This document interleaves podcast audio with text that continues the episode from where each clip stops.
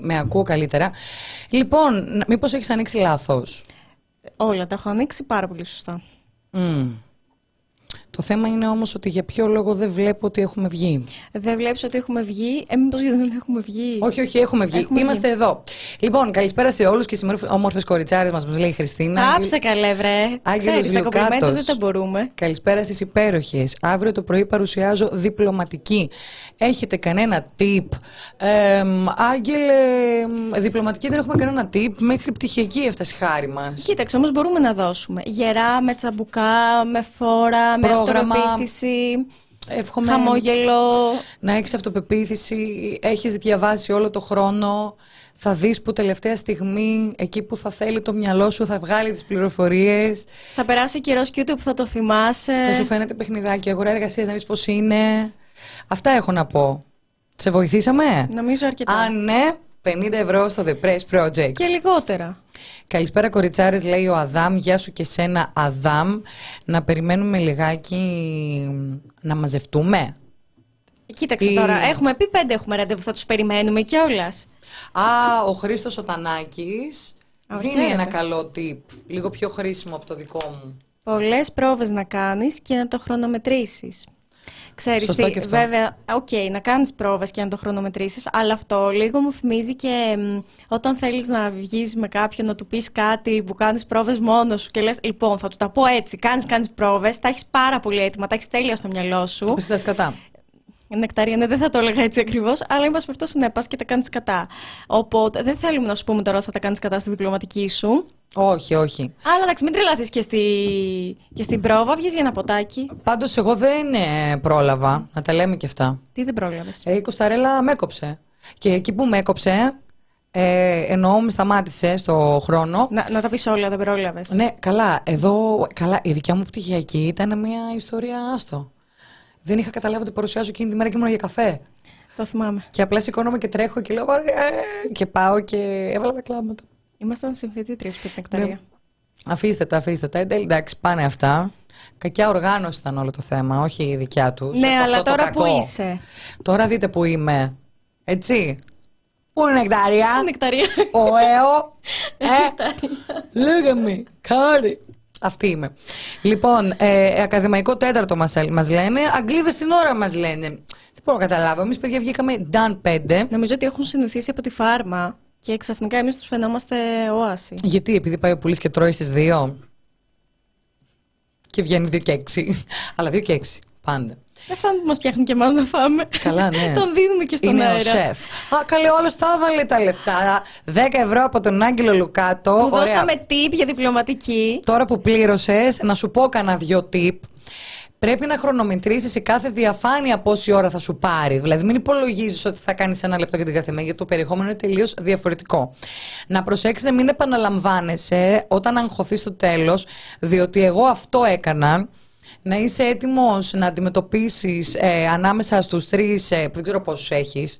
Εγώ είχα δύο, ε, ο κάποιος θα είναι πιο πιεστικός, προσπάθησε λιγάκι να μ, είσαι προετοιμασμένος για ενδεχόμενες ερωτήσεις. Λοιπόν, εμένα άκου. Βγες για ποτάκι, θα σου βγουν όλα φυσικά Άκου αύριο. και την άλλη. Θα κάτσει τώρα το, το παιδί να αγχωθεί, να ασχοληθεί Ναι, ρε με αυτό. παιδάκι Το μου, έχει μια φορά. διαβάσει. Το τι μια φορά, τα έχει διαβάσει τόσο καιρό, τα Παιδί μου ξέρεις. δεν δίνει ιστορία, απλά λέω ότι είναι πάνω. Τα ξέρεις, τα ξέρεις. Λοιπόν, ψηφίζουμε ποτό.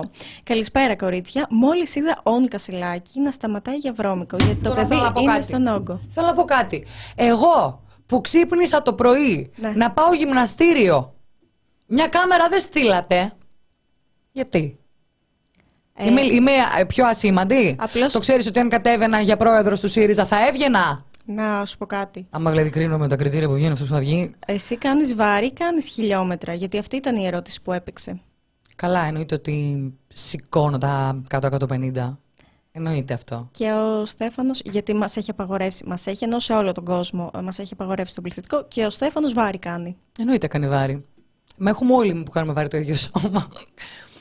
Γενικά όλοι βάρη σηκώνουμε. Λοιπόν, Α, αυτό που είπες ήταν πολύ deep.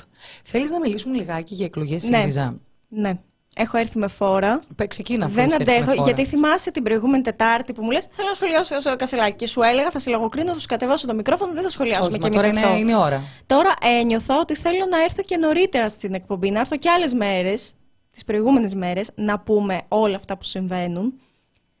Τι συμβαίνει, Όχι. τι ζούμε. Οκ. Θέλεις να σου πω τι συμβαίνει και τι ζούμε. Όταν ένα κόμμα δεν έχει πυρήνα σταθερό, όταν ένα κόμμα δεν βασίζεται στην ιδεολογία, αλλά είναι τυχοδιωκτικό, όταν ένα κόμμα έχει ως βασικό επιχείρημα ψηφίστε εμάς διότι είμαστε καλύτεροι από τους άλλους, όταν ένα κόμμα προσπαθεί να κλέψει από άλλες οικογένειες τα τέκνα, όταν θα έρθει η κρίση ή θα, επισ- θα επιστρέψουν στις οικογένειες διότι οι άνθρωποι οι οποίοι σήμερα ψηφίζουν τον κύριο Κασελάκη, ενδεχομένως και κάποιοι την κυρία Κτσιόγλου, αν και πιστεύω ότι το συγκεκριμένο είδος ψηφοφόρου, όσο να είναι στηρίζει τον κύριο Κασελάκη. Και αυτό δεν το λέω επειδή δεν τον συμπαθώ, το λέω γιατί εδώ πέρα συμπάθειες και αντιπάθειες δεν χωράνε, δημοσιογραφία κάνουμε. Ε, το λέω διότι αυτός ο άνθρωπος εμφανίστηκε από το πουθενά και ξαφνικά έχει συγκεντρώσει ποσοστά, κόντεψε να βγει από τον πρώτο γύρο. Οκ, οπότε... μ. Ε, μ, επομένως, είναι ένας τύπος ο οποίος είναι ακριβώς αυτό που θέλει ο μέσος ψηφοφόρος έβαλε αυτή τη λέξη στο στόμα μου τώρα, εγώ την έβαλα. Είδες που τα έλεγα; Το έβαλε. Ο μέσος ψηφοφόρος της- του ΣΥΡΙΖΑ όμως, όχι ε, της Ελλάδας, γιατί δεν νομίζω τα σενάρια που θέλουν τον Κασελάκη να μ, συντρίπτει τον... Ε, συντρί, συντρίψει, συντρίπτη, τι, ε, να, Να διαλύσει. να διαλύσει τον Κυριάκο Μητσοτάκη να ισχύουν. Ε, φυσικά, ε, πώς θα βρίσκουν μεταξύ τους οι βλαμμένοι είναι απίστευτο. Που έλεγε και Διότι- ο Γιάννης Μπέζος, το ευτυχισμένο μας. Γιατί αν Ναι. κάποιος δεν ξέρει, θα νομίζω ότι είναι δικό μας σχόλιο. Όχι, όχι, όχι. Έτσι είπε ο Γιάννης Μπέζος και είπε και ένα άλλο, ότι όλοι έχουν γίνει ηλίθιοι. Ε, Όμως εγώ αυτό δεν θα το συμμεριστώ. Απλώς θεωρώ ότι όλοι έχουν γίνει μεσιανιστές. Αυτή η προσωπολατρία των Σιριζέων, δηλαδή εξαφανίστηκε ο Αλέξης Τσίπρας από προσώπου γης. Οι ίδιοι που έβριζαν το ΣΥΡΙΖΑ και τον Αλέξη Τσίπρα που πήγε στο 17% σήμερα κρέμονται από έναν Στέφανος προκειμένου να ξαναμπούν στο χάρτη. Γι' αυτό δεν υπάρχει πυρήνας στο ΣΥΡΙΖΑ, διότι οι επιλογές τους είναι πάλι τυχοδιοκτικές, πάλι πρόσκαιρες. Να πω και το άλλο όμως. Δεν γίνεται εκείνος που στηρίζει τον Στέφανο Κασελάκη να μην βλέπει ότι τα μέσα ενημέρωσης τον προωθούν ανησυχητικά πολύ. Και δεν μπορώ να καταλάβω για ποιο λόγο αυτό δεν είναι εμφανές. Γιατί για εμένα, άσχετα που ο Λιάγκας είναι ψυχαμερό αρπετό, μ, ε, και καλό του κάνει πάλι και αυτό. Δηλαδή δεν έβλεψα τον Κασελάκη το γεγονός ότι βγάλανε μια μακρινή γιαγιά. Καλό του έκανε. Έγινε ξεφτύλα. Ο Λιάγκας ανέβηκε ο Κασελάκη. Ό,τι κακομίρι του κάναμε. Καλό κάνει. Το γεγονός ότι βγαίνει περισσότερο από τον Τσίπρα. Έβγαινε ο Τσίπρας τόσο συχνά όσο ο Κασελάκης. Το γεγονός ότι συμπεριφέρονται στον Κασελάκη με πολύ καλύτερο τρόπο σχέση με την Αχτσιόγλου. Μ; Αυτά λοιπόν ευνοούν τον Κασελάκη. Πρέπει λοιπόν να σκεφτούν δ- γιατί τα συστημικά πετσομένα που τα λέει ο λαός μέσα ενημέρωσης προωθούν τον Στέφανο Κασελάκη. Είναι δυνατόν να επιτρέπουμε στο αυγό του φιδιού να βγάζει εξωματική αντιπολίτευση και το άλλο. ΣΥΡΙΖΑ ψηφίζω. Όχι. Έχω λόγο να μιλάω. Ναι. Μπορώ να πω ό,τι μαλακία θέλω. Μπορώ να πω ό,τι θέλω. Διότι πρώτον υπάρχει δημοκρατία.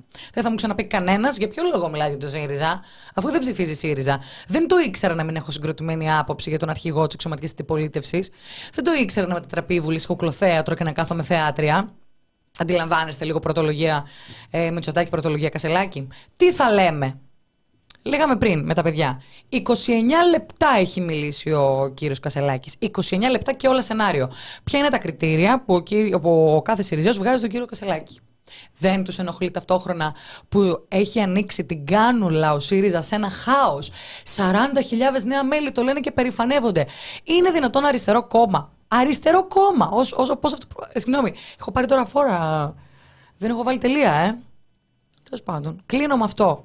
Αριστερό κόμμα, πώς αυτό προσδιορίζεται; Να μην έχει κομματικό μηχανισμό. Ελάτε με ένα διεύρο να ρίξετε την ψήφο σας. Αυτά θέλω να τα απαντήσουν. Όσοι δηλαδή, πραγματικά, όσοι, όσοι στηρίζουν τον Στέφανο Κασελάκη, θέλω να με πείσουν ότι δεν τον επιλέγουν με όλους προσωπολατρίας. Με την Έφη Αχτσιόγλου, η διαφορά ποια είναι; Διαφωνούμε πολιτικά. Όλο το άλλο το lifestyle εκεί δεν το κάνει η Έφη Αχτσιόγλου, να το λέμε και αυτά. Με πολιτικ... Εννοείται, μνημονικό κόμμα ενώ ΣΥΡΙΖΑ θα διαφωνήσουμε σε χίλια δυο, αλλά σε πολιτικά... πολιτική βάση. Αυτό που γίνεται το Κασελάκη, το ζεύγος Ομπάμα. Κασελάκης, Tyler and the dog. Today he can finish the jam. Did you lift or did you run, president? Δηλαδή αυτό το πράγμα... Ε, πραγματικά. Γίναμε λέει Αμερική, Biden λέει και Τραμπ. Τι να πω. Αυτά ακούω εγώ μου. Σ' ακούω εσένα. Πάρε, πάρε, εσύ πάρε. Πάρε, Πάρε μια, σειρά. Εσύ πάρε μια ανασούλα, πιες λίγο νεράκι. Λοιπόν, τα βάλουμε λίγο σε τάξη. Αρχικά προφανώς συμφωνώ με ό,τι έχεις πει, γιατί ούτως ή άλλως το έχουμε συζητήσει. Γενικά αυτό που βλέπουμε είναι πρωτοφανές. Δεν το έχουμε δει ούτε με τον Κυριάκο Μητσοτάκη, με το ζεύγος αυτό, ε, που ξέρουμε πολύ καλά και πόσο τα συστημικά μέσα ε, στηρίζουν τον Κυριάκο Μητσοτάκη και τη σύζυγό του. Δεν το έχουμε δει. Παιδιά, πραγματικά ε, αυτό το πράγμα που συμβαίνει στα μέσα είναι απίστευτο. Αρχικά είναι λίγο δούνε και λαβίν, δηλαδή συμφέρει και τις δύο πλευρές. Ε, αυτό που έγινε με τη γιαγιά του Κασελάκη δεν πείραξε στην ουσία ούτε το Λιάγκα ούτε τον Κασελάκη. Τον Κασελάκη γιατί ξαφνικά βρέθηκε και θύμα της κατάστασης και λες «Α ναι, έχει δίκιο και α, τι του έκαναν» κλπ. Ε, ενώ βρεθήκαμε πάλι να μιλάμε για τον Κασελάκη και επίσης δεν έχει πράξει καθόλου και το Λιάγκα γιατί είναι αυτός που είναι.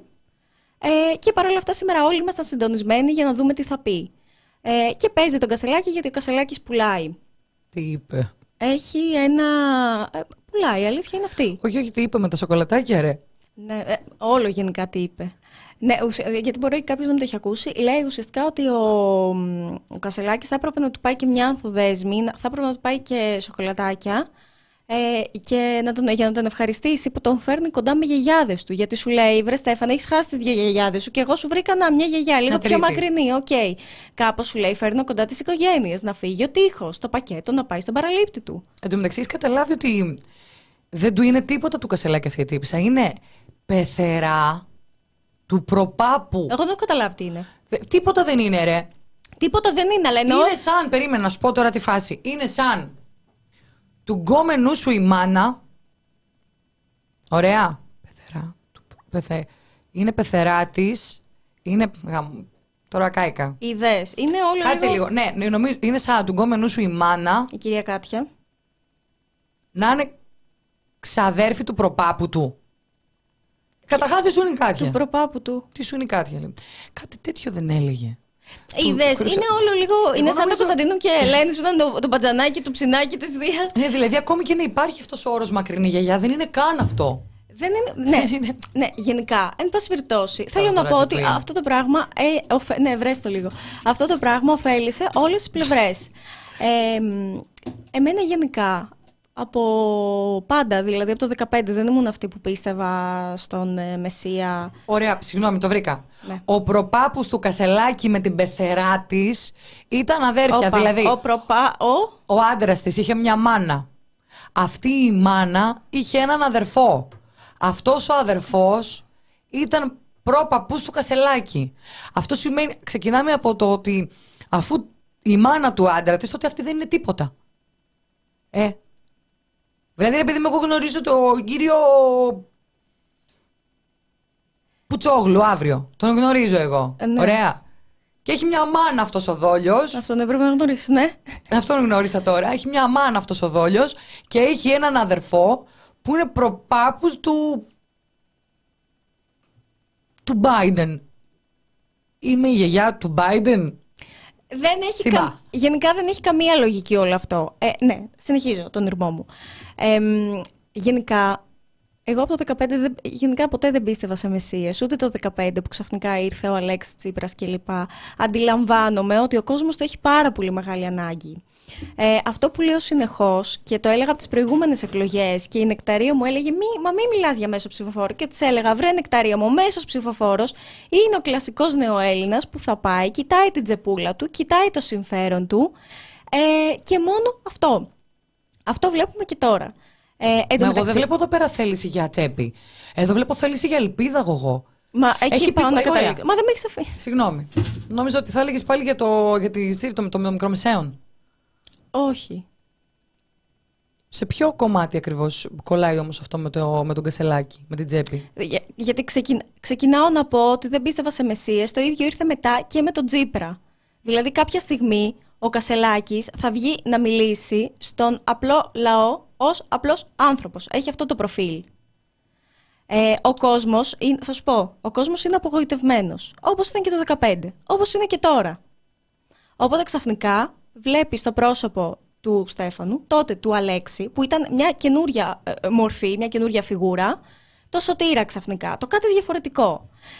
Είναι νέοι, είναι ωραίοι, είναι άνετοι επικοινωνιακά. Έχουν πάρα πολλά κοινά, δηλαδή, αν το δεις ως ε, φιγούρες στην πολιτική. Δεν θα πω ως πολιτικούς, ως φιγούρες στην πολιτική. Οπότε ξαφνικά, είναι βασικά αυτό που είπε τώρα δικός σου ψηφοφόρος, ε, να μην τον δώσω, ότι μοιάζει στον Αλέξη που μοιάζει στον Ανδρέα. Ψάχνουν έναν Ανδρέα. Επίσης, αυτό το πράγμα που στο ΣΥΡΙΖΑ μιλάνε για ιδέες, μπορεί να με τρελάνει. Δηλαδή, υπάρχει μια συγκεκριμένη βάση. Πόσο, να δώσω 8%, να δώσω λιγότερο, Τρία. που είναι τρία, δώσε τρία, που είναι όντως Σιριζέοι στην καρδούλα τους και με την ιδεολογία και και και και ο συνασπισμός και η αριστερά κλπ. Και, και υπάρχουν όλοι οι άλλοι που βρέθηκαν στο ΣΥΡΙΖΑ επειδή ήταν απογοητευμένοι από αυτή την κατάσταση, δηλαδή βρέθηκαν στον Αλέξη, τώρα έφυγαν και τώρα υπάρχει τεράστια πιθανότητα να ξαναπάνε γιατί απλά έχουμε ένα new entry στο ΣΥΡΙΖΑ. Δηλαδή δεν είναι ότι ξαφνικά έγιναν ΣΥΡΙΖΑΙ ή κάτι τέτοιο. Ε, και προφανώς, πέστε να με φάτε, δεν με ενδιαφέρει καθόλου, τα μέσα προωθούν τον Κασελάκη, είτε λένε κάτι θετικό για αυτόν, είτε λένε κάτι αρνητικό για αυτόν. Όπως ο Γιώργος Λιάγκας μπορεί να έχει πει πολλά αρνητικά για αυτόν, αλλά του λέει: Μα βρε Στέφανα, έχεις και αφοπλιστικό χαμόγελο. Γιατί το ακούσαμε και αυτό σήμερα. Και όσο πόλεμο και να του κάνουν, είναι τόσο επικοινωνιακός, χωρίς να μιλάει. Απλά δεν με... ήταν ο, ήταν ο Αντρέας όμορφος, όχι, αλλά ήταν γκόμενος. Δηλαδή αυτό που Είχε τον... τον αέρα, ρε παιδιά, τον αέρα λέμε. Δηλαδή και ο Στέφανος τώρα δεν είναι ότι θα βγει και θα σου πει ξαφνικά θέσεις. Έχει όμως τον αέρα. Αυτό πουλάει και τον Σιριζέο, τον μέσο πολλακικό, δεν τον νοιάζει να ακούσει Λοιπόν, Μιχάλη Λιονάκη. Καλησπέρα. Καλησπέρα. Κάνετε σχολείο, πολιτικό σχολιασμό. Λοιπόν, ένα-ένα τα σχόλιά του. Δεν κατηγορηθούμε κιόλας. Νεκταρία απίστευτη. Ναι. Το ότι θα άκουγα, όντως, το ότι θα άκουγα ότι ο Κασελάκη στηρίζεται από τα μέσα μαζικής ενημέρωσης, ενώ τόσους μήνες τώρα είχαμε καθημερινά αγιογραφία της Αχτσιόγλου από όλα τα συστημικά, με αφήνει πραγματικά άφωνο. Εμένα με αφήνει άφωνο αυτό που, διαβα... άφωνη, αυτό που διαβάζω. Έλατε. Δεν είχαμε καμία γεωγραφία της Αχτσιόγλου. Καμία. Κυνηγούσαν. Τέλος πάντων. Εδώ ναι. είχαμε, εδώ είχαμε ελάχιστη τηλεοπτική προβολή του Αλέξη Τσίπρα. Ο λόγος τον οποίο εμφανιζόταν η κυρία Αχτσιόγλου ήταν γιατί θεωρεί το, το φαβορή του ΣΥΡΙΖΑ. Εν μία νυχτή εμφανίστηκε ο κ. Κασελάκης. Και επίσης εμφανιζόταν ε, και για πολιτικούς σκοπούς. Δηλαδή δεν βλέπαμε πώς πίνει τον καφέ της, τι αμάξι Ακριβώς. οδηγεί, πότε πάει γυμναστήριο, πότε γυρνάει από το γυμναστήριο. Μπράβο. Όταν μιλάμε λοιπόν για προπαγάνδα και παρασκηνιακή παραπληροφόρηση, δεν αναφερόμαστε να βγάζουν όλη μέρα τον κύριο Κασελάκη για να μας πει τις αρλούμπες που λέει και δεν τεκμηριώνει για τη βουλευτική ασυλία. Γιατί μέχρι να μου τεκμηριώσει ο κ. Κασελάκη πώς θα αποσύρει τη βουλευτική ασυλία, ε, αποφεύγοντας ότι ο κάθε πολιτικό. Ότι ο κάθε πολιτικός θα έχει χίλιες μηνύσεις στην πλάτη του και πώς ο κάθε πολιτικός θα αποφεύγει το αυτόφορο. Διότι μήνυση σημαίνει αυτόφορη διαδικασία. Αυτό σημαίνει ότι κάθε μέρα 300 βουλευτές θα πίσω από τα κάγκελα επειδή οποιοδήποτε πολίτη. Μέχρι να μου εξηγήσει πώς θα το κάνει ο κ. Κασελάκη αυτό. Δεν θέλει να το εξηγήσει. Όχι, όχι, μέχρι να μου το εξηγήσει το λέω ρούμπα εγώ. Ε, αυτό σου λέω. Ο πολλακικός ψηφοφόρος το γουστάρει ναι. Ωραία. Αυτό Ωραία. Το θέμα είναι λοιπόν ότι εγώ θέλω τεκμηρίωση. Λοιπόν, και ε, λοιπόν, η κυρία Χτσιόγλου δεν εμφανιζόταν με όρους lifestyle. Είχε εμφανιστεί ελάχιστες φορές και το πολιτικό της πρόγραμμα, κύριε Λιονάκη, όχι κύριε Λιονάκη, μικρός στην ηλικία μας, Μιχάλη. Πάω στο στοίχημα, δεν το γνωρίζεις, γιατί έχουμε μιλήσει με τον Μιχάλη. Κάνετε πολιτικό σχολιασμό με βρίσιμο με το πρόσχημα του Μπέζου. Πραγματικά πέστε τον Θεό. Χρησιμοποιώ πολύ συχνά και άλλους κομικούς, αν σε ενοχλεί ο κύριος Μπέζος. Ε, λοιπόν, όσο για το για ποιο λόγο ψηφίσαμε, εδώ στο μήνυμα περί νέας αριστεράς. Γράψε μου, Μιχάλη, σε παρακαλώ, πριν το κάνω, αν θέλεις να διαβάσω ε, το μήνυμα που μου έχεις στείλει, γιατί το ζήτησα στο, στο Instagram, είχα κάνει, ε, είχα πραγματικά την απορία να δω τι ακριβώς, πώς ακριβώς αντιλαμβάνονται οι ψηφοφόροι και τα μέλη του ΣΥΡΙΖΑ τον όρο νέα αριστερά ε, όταν όταν το χρησιμοποιεί ο κ. Κασελάκης. Τι σημαίνει σύγχρονη αριστερά; Να δω λοιπόν πώς το αντιλαμβάνονται και εξέφρασα την άποψη ότι η νέα αριστερά είναι ο γλυκούλης τρόπος να πούμε τη δεξιά στροφή. Κάτσε, και εγώ τώρα, αυτό ναι. μπορώ να το τεκμηριώσω. Όταν ένας άνθρωπος σου λέει ότι έχω ψηλά το επιχειρήν, αυτό σημαίνει ότι θα έχεις ψηλά για τους πρωταγωνιστές του επιχειρήν. Capital, έτσι. Εντάξει, ούτως ή άλλως από Όταν- τέτοιο background προέρχεται. Σήμερα χρησιμοποίησε τον όρο, όχι σήμερα, χτες στην κοινή δήλωση με τον Νίκο Παπά, πατριωτική αριστερά. Μμμ. Και γράφω Quicksilver, καμία ασυλία σε κανέναν βουλευτή. Ε, σε περίπτωση που κατέβαινα εγώ προ, ε, υποψήφια πρόεδρος του ΣΥΡΙΖΑ, διότι συμφωνώ με αυτό που λες, θα έλεγα αναλυτικά πώς αυτό θα το έκανα. Ο κύριος Κασελάκης αισθάνομαι ότι το λέει ξεκάθαρα για να πει κάτι κάτσι. Πώς συνθηματολογία. Έτσι, γι' αυτό το, κατα, το καταδικάζω. Γενικότερα όλες του οι θέσεις, όσες έχει προβάλλει μέχρι στιγμής και χωρίς να τις έχει αναλύσει, θυμίζουν περισσότερο δεξιά. Μμμ. Λοιπόν, μου δίνει το πράσινο φως ο Μιχάλης να διαβάσω πώς ορίζει ως ψηφοφόρος του κ. Κασελάκη τον όρο Νέα Αριστερά. Να διαβάσω.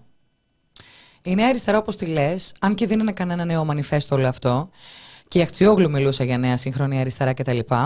Δεν θα στοιχιώνεται από ιδεολειψίες. Δεν θα έχει υπεροψία. Θα έχει επίγνωση του πλαισίου που ζούμε και θα ξέρει τους τρόπους να πολεμήσει τους μηχανισμούς. Θα έχει όρομα και στόχο να κυβερνήσει και όχι να έχει απλά μια παρουσία για καταγραφή δυνάμεων, όπως κάνει σύσσωμη η εξοκοινοβουλευτική αριστερά, αλλά και ορισμένη εντός κόμματος. Σε παραπέμπω και στη χθεσινή ανάρτηση του Άγγελου Τσεκέρη που λέει ξεκάθαρα ότι δεν του λέει τίποτα το να κυβερνήσουμε. Ο ΣΥΡΙΖΑ ήταν, είναι και πρέπει να είναι ένα κόμμα που αγωνίζεται και πρέπει να αγωνίζεται και εντός θεσμών και έξω στην κοινωνία. Που πρέπει να απαντά και να προσπαθεί να αλλάξει προβλήματα που συμβαίνουν τώρα και όχι να μιλάει μόνο για όταν θα οριμάσουν οι συνθήκες και όταν η πλάση κοκκινήσει. Συγγνώμη, το έχασα λιγάκι. Και άλλες τέτοιες φαντασίες. Ο λαός τώρα βλέπει να του χτυπάνε την πόρτα οι τράπεζες, να μην μπορεί να πάει στο νοσοκομείο, να σκοτώνονται όλη μέρα στους δρόμους, η νονή της νύχτας, να σκοτώνει η αστυνομία συνεχώς αθώο κόσμο, όπως και το συντοπίτη μου, τον Κωστό Μανιουδάκη, να μην έχει ένα ευρώ να πάρει ψωμί και γίνεται πάρτι διαφθοράς και να βια... βιάζεται καθημερινά η εξωπρέπειά του γενικότερα. Ο ΣΥΡΙΖΑ πρέπει να κόψει μαχαίρι την ητοπάθεια και τη χλερή αντιπολίτευση, όπως και τον ιδιαστικό αστικό πολιτισμό. Δεν στην επίθεση δέχτηκε ο Κασελάκη όταν είπε για δικαστές και συστημικούς δημοσιογράφους. Θέλει τα πράγματα όπως πρέπει και θα δείχνει ότι ο δρόμος για, ένα- για ένα καλύτερο αύριο είναι μόνο ένας και δεν είναι άλλος από την κυβερνόσα αριστερά. Αν προτιμάμε να μένουμε ενός χαμηλού ποσοστού για να λέμε τις θεωρίες μας και να περιμένουμε τη Δευτέρα παρουσία, γιατί έλα μωρέ δεν πολεμάς στο σύστημα αν είσαι και παίζεις μπαλίτσα μέσα στο σύστημα και είμαστε και επαναπαυμένοι με μια δεξιά κυβέρνηση για, χίλια, χρο- για 100 χρόνια, γιατί δεν θέλουν κάποιοι να χαλάσουν το μαγαζάκι τους, τότε είμαστε για το ψυχιατρίο. Τέλος πάντων, χρήσιμο θα ήταν αν μιλούσες για την χαοτική καθίζηση του ΜΕΡΑ25 και την εξαφάνιση του πλέον, κάτι που δείχνει ότι ο κόσμος το αγνόησε και το περιφρόνησε εντελώς. Όπως επίσης να ασκούσετε κριτική και για το κουκουέ καμιά φορά. Λοιπόν, Ρε, ησύχασε. θέλω να πω το εξής. Ε, ονομάζει την ιδεολογία ιδεολειψία. Ο Κασελάκης ανεβαίνει συγκυριακά και θα πέσει συγκυριακά, διότι δεν υπάρχει πυρήνας. Ταυτόχρονα, την αστική αριστεία την προμοτάρει ο ίδιος ο κύριος Κασελάκης. Έτσι. Και επειδή δεν θέλω να μπω εμ, σε αναλυτικό διάλογο με το πώς ακριβώς προσεγγίζεις τα πράγματα, θα πω μόνο το εξής. Η αριστερά όταν βλέπει ότι η κοινωνία δεν είναι έτοιμη να την επιλέξει, δεν θέλει να γίνει κυβέρνηση. Δεν προσαρμόζεται στην κοινωνία. Αν η κοινωνία έχει πάρει δεξιά στροφή, δεν κάνει εκπτώσεις σε ιδέες. Ανέφερες επίσης και μόνος σου. Νοσοκομεία, αστυνομική αυθαιρεσία. Πάρα πολύ ωραία όλα αυτά που λες. Ο κ. Κασελάκης έχει πει επιλέξει ότι το πρώτο πράγμα που θα έκανε αν έβγαινε πρωθυπουργός, παιδική ερώτηση, το κάνουν σε όλους, ήταν τι; Να βελτιώσει τη θέση των καραβανάδων. Δεν υποφέρουν οι γιατροί, δεν υποφέρουν παιδαγωγοί, δεν υποφέρει η εργατική τάξη, η στρατιωτική είναι το θέμα μας. Αλήθεια. Και δεν τα λέω εγώ αυτά. Δεν τα λέω εγώ. Εκείνος τα προτεραιοποίησε. Αυτή λοιπόν είναι η απάντησή μου. Βλέπω ένα σχόλιο, δεν διαφωνώ για αυτά που λέτε. Ε, Το διαβάζω επειδή συμφωνώ και θέλω να σχολιάσω. Ε, που λέτε για πολιτική τοποθέτηση Κασελάκη, αλλά το να θεωρούμε ότι τώρα θα αλωθεί το κόμμα που συνεργάστηκε με ακροδεξιού, έφτιαξε μόριες και τα είχε μια χαρά με εφοπλιστές, είναι αστείο. Είναι αυτό που είπα εξ αρχής. Ε, το ότι δεν ξέρω, ήταν τελείως ουτοπικό και σαν να ζούσαν σε ένα ροζ νεφάκι όσοι πίστεψαν ότι ο ΣΥΡΙΖΑ είναι κάποια μ, αριστερά-αριστερά και θα βγει με σημαίες στο δρόμο. Ε, ναι. Απλώς εμείς εδώ πέρα δεν πρόκειται να κάνουμε. Δεν είναι, δεν είναι πολιτική η τοποθέτηση αυτή. Είναι κριτική απέναντι σε ένα κόμμα που άσκησε εξουσία. Ναι. Η θέση των δημοσιογράφων είναι να ασκούν ε, κριτική Ναι. σε κόμματα που είναι στην εξουσία. Εμείς εδώ πέρα επίσης κάνουμε κριτική από τα αριστερά στον ΣΥΡΙΖΑ μονίμως. Κάτι το οποίο αρέσει σε πολλά στελέχη του ΣΥΡΙΖΑ, μπορώ να πω. Ευχαριστούνται πάρα πολύ τις συζητήσεις εδώ πέρα. Έτσι. Anyways, ε, θέλεις να προσθέσεις κάτι άλλο για α, Αχτσιόγλου Κασελάκη; Α, πάμε στοιχήματα. Τι στοιχήματα δηλαδή; Πόσο το δίνει; Ποιος θα βγει; Νομίζω είναι ψηλοπροφανές. Επίσης έχουμε και τη στήριξη του Νίκου Παπά και άρα του, του κοινού του στον ε, Κασελάκη. Θα δείξεις ωστόσο. Δεν Έλληνα ξέρουμε ακόμα τι Κρήτα. θα... Τώρα, αυ- αχ, αχ, γιατί με πονάς, εκεί- γιατί με πατάς εκεί που πονάω; Πώς σου φάνηκε αυτό που έκανε; Κολοτούμπα. Ή. Ή κολοτούμπα. Γιατί; Γιατί βολεύει να είσαι με τον πρώτο και όχι με το χαμένο. Γιατί βολεύει Ο να χαμένος μην... τα παίρνει όλα. Γιατί βολεύει να μην εξαφανιστείς και να είσαι μ, βολεμένος και όπου φυσάει ο άνεμος να πάω με τον πρώτο. Πραγματικά. Βολεύει. Θέλω πραγματικά οι άνθρωποι οι οποίοι στηρίζουν τον ε, Στέφανο Κασελάκη να βγουν και να επιχειρηματολογήσουν. Και δεν τε- αναφέρομαι δεν στους ενδιαφέρονται. ψηφοφόρους. Ναι. Δεν αναφέρομαι στους ψηφοφόρους. Δεν με νοιάζει. Στα μέλη του ΣΥΡΙΖΑ. Να μου πει ρε παιδί μου, το πρόγραμμά του είναι αυτό Ναι. και με βρίσκουν σύμφωνοι και σύμφωνο αυτά. ναι, περίμενε. Τώρα γράφει η Ελένα Κρήτα, περίμενε. Πραγματικά.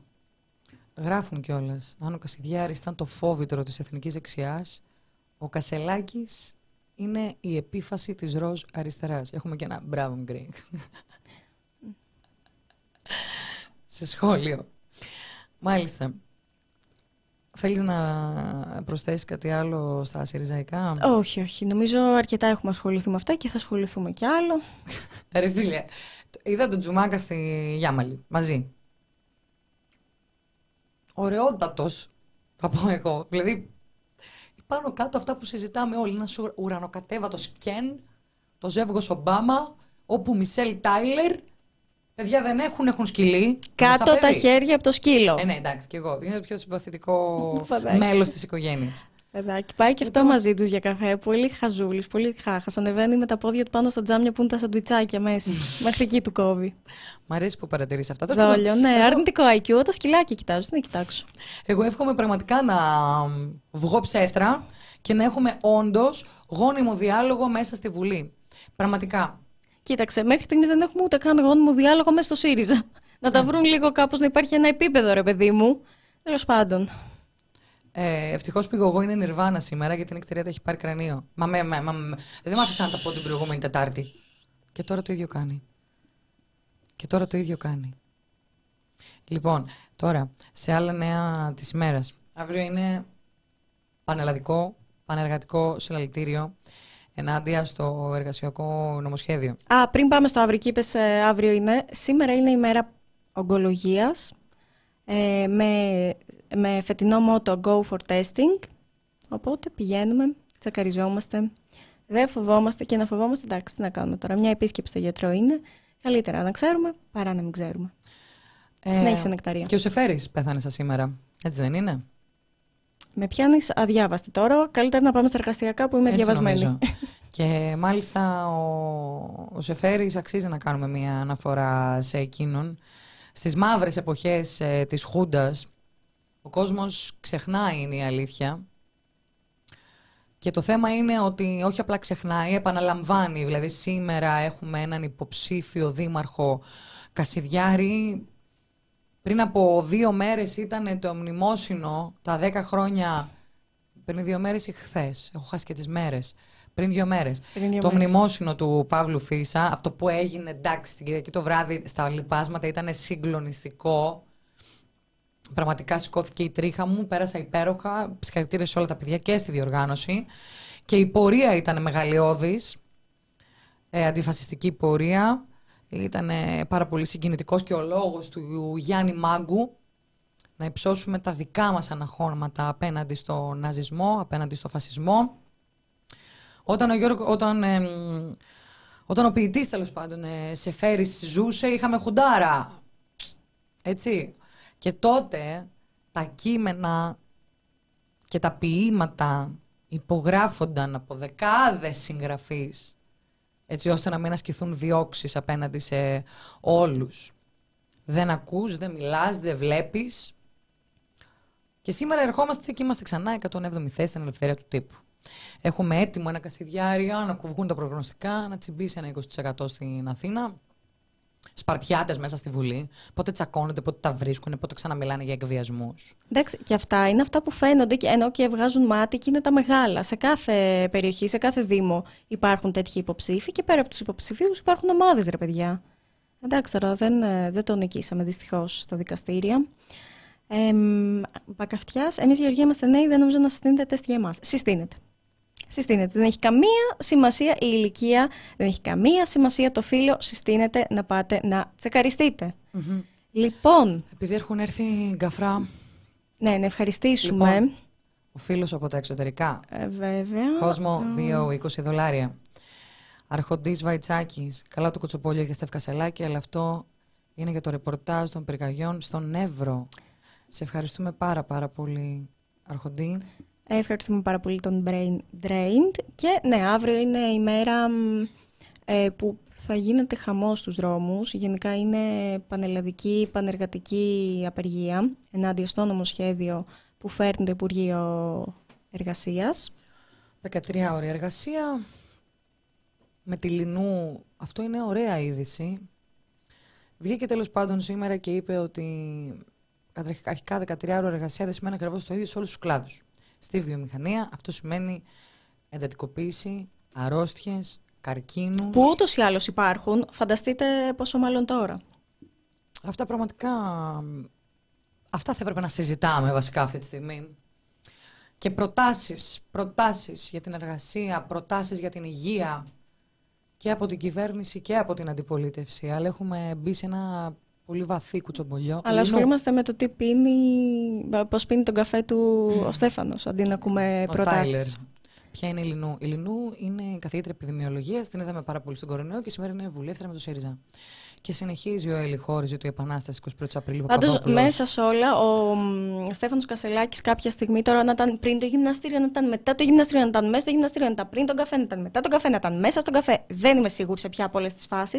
Αλλά του είπε, ρε παιδιά, πηγαίνετε κάτι στη μεταμόρφωση κάρτη ρεπορτάζ. Τι ήρθατε εδώ να με. Ε, καταλάβατε. Λοιπόν. λοιπόν, να κάνουμε, να ρίξουμε διάλειμμα για να μπούμε στο θέμα μας, γιατί προφανώς το θέμα μας δεν θα είναι ο ΣΥΡΙΖΑ. Όχι, μωρέ, πέντε λεπτά μπαίνουμε. Κάνε ένα, ένα προλογάκι για το τι θα πούμε. Ναι, λοιπόν, το θέμα το έχουμε σκεφτεί πάρα πολύ καιρό. Είχαμε την δολοφονία του Αντώνη Καριώτη. Το έχουμε πει πάρα πολλές φορές πόσο διαφορετικά θα ήταν τα πράγματα, πόσο διαφορετική θα ήταν η τίτλοι των ειδήσεων και ολόκληρες οι ειδήσεις αν δεν υπήρχε το βίντεο και τα βίντεο που κυκλοφόρησαν στη συνέχεια. Πόσο διαφορετικά θα ήταν τα πράγματα. Γιατί πιθανότατα ε, δεν, θα είχαν ψαχτεί και τα, δεν θα είχε ψαχτεί και το μαύρο κουτί των ε, συνομιλιών κλπ. Ο καθένας θα έδινε την εκδοχή του και κάπου εκεί θα έλυγε το, το θέμα. Γιατί αν το σκεφτούμε χωρίς το βίντεο, το σενάριο του κάποιος να μπαίνει τελευταία στιγμή στο πλοίο και να γλιστράει και να πεθαίνει θα βόλευε και θα ήταν και πολύ πιστευτό. Ε, εν πάση περιπτώσει, μετά κυκλοφόρησαν και οι συνομιλίες, γιατί οι συνομιλίες των, ε, του πληρώματος τέλος πάντων στο Blue Horizon ε, πριν τη δολοφονία του Αντώνη. Ε, χαρακτηριστικά έχει τεράστια αναπαραγωγή, ένα απόσπασμα που ξεκινάει από το ήταν Πακιστανός, μπλα μπλα μπλα, νόμιζα δεν είχε εισιτήριο κλπ. Το θέμα είναι ότι αυτό είναι ένα μονταρισμένο κομμάτι, γιατί ακριβώς πριν από αυτό λέει ήταν παλαβός. Έλα μωρέ, ένας παλαβός ήταν. Και μετά ξεκινάει ήταν Πακιστανός κλπ. Ε, ο Αντώνης ε, με την ε, είδηση της ε, δολοφονίας του έγινε αμέσως γνωστό ότι ήταν ένας άνθρωπος, ε, ότι ήταν ανάπηρος. Ε, σιγά σιγά άρχισαν να βγαίνουν και περισσότερες λεπτομέρειες για το πώς ήταν η καθημερινότητά του, ε, για το τι πήγαινε ερχόταν, για το ότι η αναπηρία ήταν εμφανής. Ε, και αυτό δεν είναι ρατσιστικό που λέμε, ήταν εμφανής και επίσης αναπηρία λέγεται. Ε, οπότε ξεκίνησε λίγο να συζητιέται, φυσικά όχι στα συστημικά μέσα, γιατί είπαμε ότι όλο αυτό δεν έχει, δεν έχει πάρει καμία διάσταση στα συστημικά μέσα, γιατί όλη η συζήτηση ξεκινάει από το ήταν Πακιστανός, νόμιζα δεν είχε εισιτήριο, ώστε η βαρύτητα να δοθεί εκεί, στο, στο ρατσιστικό που έχει σχέση με την καταγωγή. Ε, οπότε σε όλους τους υπόλοιπους ανθρώπους ξεκίνησε να γίνεται αυτός ο διάλογος, ε, τι γίνεται δηλαδή με την αναπηρία και όλη την κουλτούρα που υπάρχει στην κοινωνία, ε, πώς αντιμετωπίζουν αυτούς τους ανθρώπους. Και κάπου εκεί έρχεται ο όρος μισαναπηρισμός, όπου κάποια στιγμή η Νεκταρία κάνει στο Instagram μία ανάρτηση story και δέχτηκε επίθεση εντός πολλών εισαγωγικών να ακόμα ένας όρος. Πόσες φορές το έχουμε ακούσει αυτό, βρε παιδιά; Πόσες λέξει ακούσει... θα βρείτε πια; Ναι, το έχουμε ακούσει με το φεμινισμό. Όλα σας πειράζουν. Ναι, ναι, Δεν ναι. μπορούμε να μιλήσουμε. Ναι, ναι, ναι. Ό,τι και να πούμε. Εν πάση περιπτώσει, μπορείτε να μιλήσετε αρκεί να μην προσβάλλετε, βρε παιδιά, αρκεί να μιλάτε βλακίες. Πώς να το πούμε. Εν πάση περιπτώσει, ε, για, τους, ε, για αυτούς που μπορεί όμως καλοπροαίρετα να αναρωτιούνται τι μπορεί να είναι ο μισαναπηρισμός και αν σημαίνει ότι μισώ τους ανάπηρους. Τι σημαίνει αυτό, Μα δεν τους μισώ τους ανάπηρους.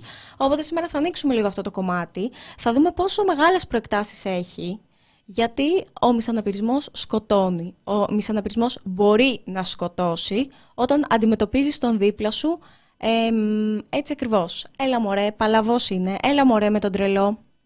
Ε, να πούμε το εξής. Μας λένε για τη Μάνδρου. Η Μάνδρου πώς αντιμετωπίζει. Πώς ήρθε τώρα αυτός στη συζήτηση; Ε, τον, λένε, πλακώστε τον. Ναι, το θέμα είναι ότι. Α, ναι. ακούστηκε, έδωσε εναλλακτικές. Ναι, ναι, ακούστηκε μια γελιότητα. Παλιά τους ρίχνουν στον Κιάδα, δεν άλλαζαν και πολλά στην Ελλάδα εδώ και χρόνια. Ε, λοιπόν, όσον αφορά τον Αντώνη τον Καριώτη. Ε, να πούμε αρχικά ότι οι εξελίξεις όσον αφορά τη δικαιοσύνη και αυτές έχουν ερωτηματικά. Βλέπουμε ότι έχει έρθει μια αποφυλάκηση ε, του υπάρχου και του. Ε, ποιο ήταν το άλλο αξίωμα; Μου διαφεύγει. Ενός του καπετάνιου; Μου διαφεύγει. Υποπλήρχος. Υποπλήρχος. Ενός εκ των τεσσάρων. Ε, δύο εκ των τεσσάρων, αν δεν mm. κάνω λάθος. Ε, πραγματικά αυτό οφείλει η δικαιοσύνη να το εξηγήσει. Ε, τώρα. Κοίταξε, αποφυλακίσει γενικά έχουμε όταν κάποιος δεν είναι, ε, δεν, είναι, δεν είναι ύποπτος να φύγει από τη χώρα και δεν ε, υπάρχει πιθανότητα να ξανατελέσει ίδιο ή παρόμοιο αδίκημα. Mm-hmm. Παιδιά, λοιπόν, ακούστε με. Συγγνώμη, παιδιά. Λοιπόν, καταλαβαίνω ότι έχουν μπει αρκετοί φασίστες αυτή τη στιγμή στο chat. Μα νεκταρία, μην ασχολείστε με τα σχόλια. Ναι, θέλω να, ε, αν θέλετε να, να κάνουμε ένα διάλογο εδώ πέρα, με αποσυγκεντρώνει γιατί το έχω συνέχεια μπροστά ε, μου. Μην το κοιτάς, δεν θα κάνουμε κανένα διάλογο. Λοιπόν, συνεχίζουμε. Ευχαριστούμε πάρα πολύ το Σπύρο για τα χρήματα. Να σε καλά, Σπύρο. Λοιπόν, ε, η κυρία Γιώτα Καραγιάννη ήταν εκείνη η οποία εισήγαγε για πρώτη φορά στην Ελλάδα τον όρο μη αναπηρισμό, ο οποίος είναι υπαρκτός, υπάρχει εδώ και αρκετές δεκαετίες, ακούσου και στο εξωτερικό. Ε, δεν είναι νεολογισμός, παιδιά. Η ανάγκη για να υπάρχει υπήρξε πριν από τη δεκαετία, ε, στη, στα τέλη της. Ε, ε, της δεκαετίας του 80, αν δεν κάνω λάθος. Ε, και ουσιαστικά τι εξηγεί. Ε, θα μας τα πει βέβαια και καλύτερα η καλεσμένη μας, οποιαδήποτε ε, διαφορετική συμπεριφορά, είτε ελεκτική, είτε σωματική κακοποίηση, είτε ακόμη και αυξημένος ίκτος. Απέναντι σε κάποιον ο οποίος είναι ανάπηρος, ολογίζεται ως μης αναπηρισμός. Και όπως ε, και όλα τα ρατσιστικά φαινόμενα μπορεί να ενταχθεί στον όρο ρατσισμό, η χειρότερη μορφή εκφρασής του είναι να, ε, να σκοτώσει το θύμα. Λοιπόν, στη συγκεκριμένη περίπτωση η δικαιοσύνη, να πούμε τώρα αυτό γιατί είναι πολύ σημαντικό, είναι πολύ σημαντικό να πούμε ότι η δικαιοσύνη θα ε, κρίνει αν τα κίνητρα των ε, δραστών, φερόμενων ως δραστών, είναι μισαναπηρικά ή όχι. Έτσι. Άλλοι λένε, ο ένας λέει το έκανα γιατί ήταν παλαβός ε, Πακιστανός, τον πέρασα για Πακιστανό παλαβό. Άλλος λέει δεν είχα εισιτήριο. Έτσι. Άλλος λέει τον έβλεπα και μπαινόβγαινε. Θα δείξει τι θα γίνει. Λοιπόν. Και γενικότερα θα συζητήσουμε και λίγο το θέμα της διάκρισης που συναντούν αυτοί οι άνθρωποι και στο εργασιακό κομμάτι. Θα ανοίξουμε και λίγο το φάκελο με τα επιδόματα. Άλλο ένα πικραμένο θέμα. Λοιπόν, Νεκταρία, να, να κάνουμε ένα μικρό διάλειμμα για να συντονιστούμε. Έγινε.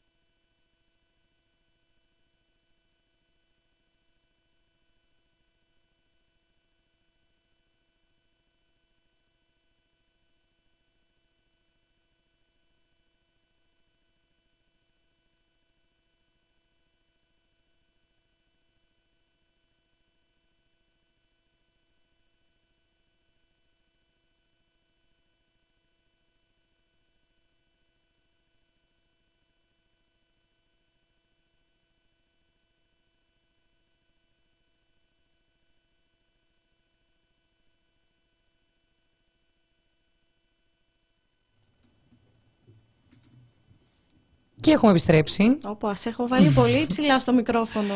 Έχουμε στη τηλεφωνική μας γραμμή την καθηγήτρια στο Παιδαγωγικό Τμήμα του Αριστοτελείου Πανεπιστημίου Θεσσαλονίκης, Γιώτα Καραγιάννη. Χαίρετε. Γεια σας, γεια σας, κυρία Ψαράκη, κυρία Κρυεμπάρδη, γεια σας. Χαίρετε. Μιας και μιλάμε στα, στο τηλέφωνο ούτως ή άλλως στον ελληνικό, εγώ προτείνω να το κρατήσουμε. Είμαστε πιο άνετες. Όπως έχω βάλει πολύ ψηλά στο μικρόφωνο. Α, νομίζω το. Α, με ακούω. Ε, κυρία Καραγιάννη, μας έχετε σε ανοιχτή ακρόαση; Ακούω, ακούω. Μα ακούτε τώρα καθαρά; Ναι, ναι, ναι, λοιπόν, το ρυθμίσαμε. Δεν ξέρω αν μας ακούσατε, κάναμε έτσι μια μικρή εισαγωγή στο θέμα, τι θα συζητήσουμε. Θα μας κάνετε τη χάρη, κυρία Καραγιάννα, να βλέπετε YouTube να το χαμηλώσετε. Το έχω τελείως χαμηλωμένο. Τέλεια. Τέλεια. Εγώ. Λοιπόν, ναι, ξεκινήσαμε. Για αρχή, μιας και εσείς εισάγατε τον όρο ε, μισαναπηρισμός, να δώσουμε τον ορισμό. Τι είναι μισαναπηρισμός; Ωραία. Για να ξεκινήσουμε λίγο, θα πρέπει να αναφερθούμε σε κάποια ζητήματα που ξεκινούν από τα θέματα της αναπηρίας και τους τρόπους με τους οποίους ορίζεται διεθνώς και στο ελληνικό πλαίσιο η αναπηρία. Ε, συνήθως σχετίζουν και συνδυάζουν το ζήτημα της αναπηρίας με τα ζητήματα της βλαβης Ε, ε, τα κινήματα των αναπήρων, μετά τα κινήματα των μαύρων, των γυναικών και των ομοφιλοφίλων ανά τον κόσμο, ε, άρχισαν να τοποθετούνται στο ζήτημα της αναπηρίας και να φέρουν όλες τις διαστάσεις που είχαν ιατρικό περιεχόμενο. Και όρισαν μετά από ε, πολλές κινητοποιήσεις μαζί με ανάπηρους ακαδημαϊκούς και κυρίως με, με το εμβληματικό βιβλίο του Όλιβερ τη δεκαετία του 90 το ότι η αναπηρία ε, είναι υλικό προϊόν κοινωνικο-οικονομικών σχέσεων οι οποίες αναπτύσσονται σε ένα συγκεκριμένο χρονικό και ιστορικό Εκεί για πρώτη φορά έβαλαν τα ζητήματα των αναπηροποιητικών εμποδίων και των υλικών σχέσεων εξουσίας και έθεσαν και ονομάτισαν αυτή την οπτική ως οπτική του κοινωνικού μοντέλου της αναπηρίας. Δηλαδή ε, τη θεώρηση αυτή ε, την ονοματίζει και ο Όλιβερ ως κοινωνική επιτέλεση της αναπηρίας και βάζει την κεντρική της μεταβλητή τη θεσμική διάκριση. Ε, μέσα από τους όρους που μέχρι τότε υπήρχαν όπως ο σεξισμός και ο ρατσισμός, έτσι, έτσι προέκυψε και ο μισαναπηρισμός, που στην αγγλική του έκφραση είναι disableism. Ε, στην πορεία ακολούθησαν ε, πολλά κινήματα αναπήρων που μίλησαν για το μάτριξ της καταπίεσης, βάζοντας ζητήματα και ρατσισμού και σεξισμού και μισαναπηρισμού και απεικιοκρατισμού. Άρα ε, αν θέλουμε, πάω έμεσα να δώσω τον ορισμό για να μην πω κατευθείαν μισαναπηρισμός είναι, αν θέλουμε να μιλήσουμε δηλαδή στη βάση των κινημάτων, θα πρέπει να μιλήσουμε για καταπολέμηση του μισαναπηρισμού, που αυτή η καταπολέμηση θα έρθει με τη μεταβολή των δομών, δηλαδή των θεσμών, των ιδρυμάτων, της νομοθεσίας. Απλώς για να τον ε, καταπολεμήσουμε θα πρέπει πρώτα να τον ορίσουμε για να γίνει κατανοητός. Ακριβώς και αν μπορείτε λίγο, λίγο πρακτικά, αν μπορείτε για να καταλάβετε. Ναι, ναι, ναι, ναι, ναι, ναι, ναι, ναι, ναι, ακριβώς αυτό θα, αυτό θα κάνω. Απλώς επειδή βλέπω και τα σχόλια δίπλα ε, και θεωρώ ότι πρέπει να αναπτυχθεί λίγο περισσότερο από το να δίνουμε έναν ορισμό δύο και να τον κάνουμε... Ε, εγώ θα πω ότι ναι μεν εισήγαγα τον όρο στην επιστημονική κοινότητα αλλά τον όρο τον υιοθέτησαν περισσότερο οι αναπηρικές οργανώσεις. Έγινε γνωστός ο όρος από τις αναπηρικές οργανώσεις. Εδώ θα κάνω αναφορά στη μηδενική ανοχή. Θα ήθελα να είναι οι ίδιοι ανάπηροι ακτιβιστές να σας μιλούν για τον όρο παρά εγώ, γιατί δεν ξέρω πώς ακούγεται στους ακροατές σας. Ο μισαναπηρισμός λοιπόν έχει να κάνει με σχέσεις εξουσίας, με βία κατά των αναπήρων, οι οποίες παράγονται στα πλαίσια κοινωνικών, ιδεολογικών, πολιτικών, αλλά και πολιτισμικών και συμβολικών Δηλαδή, τα μέλη μιας κοινωνίας διατηρούν όρους και νοήματα τα οποία φυσικοποιούν, δηλαδή τα, τα κάνουν Ε, μέσα από αυτή τη λογική το τι σημαίνει δηλαδή μισαναπηρισμός, έχουν α, δώσει και αντίστοιχους ορισμούς για την αναπηρία. Δηλαδή δεν μπορούμε να διαχωρίσουμε, να συζητάμε για τον μισαναπηρισμό, χωρίς να συζητάμε για το τι είναι αναπηρία. Χωρίς να έχει διαχυθεί ε, καθόλου το γεγονός ότι η αναπηρία είναι κοινωνική επιτέλεση. Δεν είναι η βλάβη. Άρα ε, ε, κατασκευασμένες και κοινωνικές ιδέες δημιουργούν μια κοινωνική πραγματικότητα. Κυρία Καραγιάννη, τι εννοείται κοινωνική, συγγνώμη, τι εννοείται κοινωνική επιτέλεση; Να σας πω ακριβώς. Οι θεσμοί, η νομοθεσία και οι δομές δημιουργούν ανικανότητες σε ανθρώπους. Μάλιστα. Άρα, για να το εκλαϊκεύσουμε, συγγνώμη, συγγνώμη, για να το εκλαϊκεύσουμε δεν είναι ότι ο ίδιος ο άνθρωπος δεν είναι, δεν είναι ικανός να ανταποκριθεί στις καθημερινές του διαργασίες, είναι ότι το περιβάλλον είναι αφιλόξενο για αυτούς τους συγκεκριμένους ανθρώπους. Έτσι ακριβώς ε, ξεκινάει αυτό από πάρα πολύ νωρίς. Ξεκινάει πάρα πολύ νωρίς όταν στα πρωτογενή χαρακτηριστικά της βλάβης επισυνάπτουν δευτερογενή χαρακτηριστικά, τα οποία είναι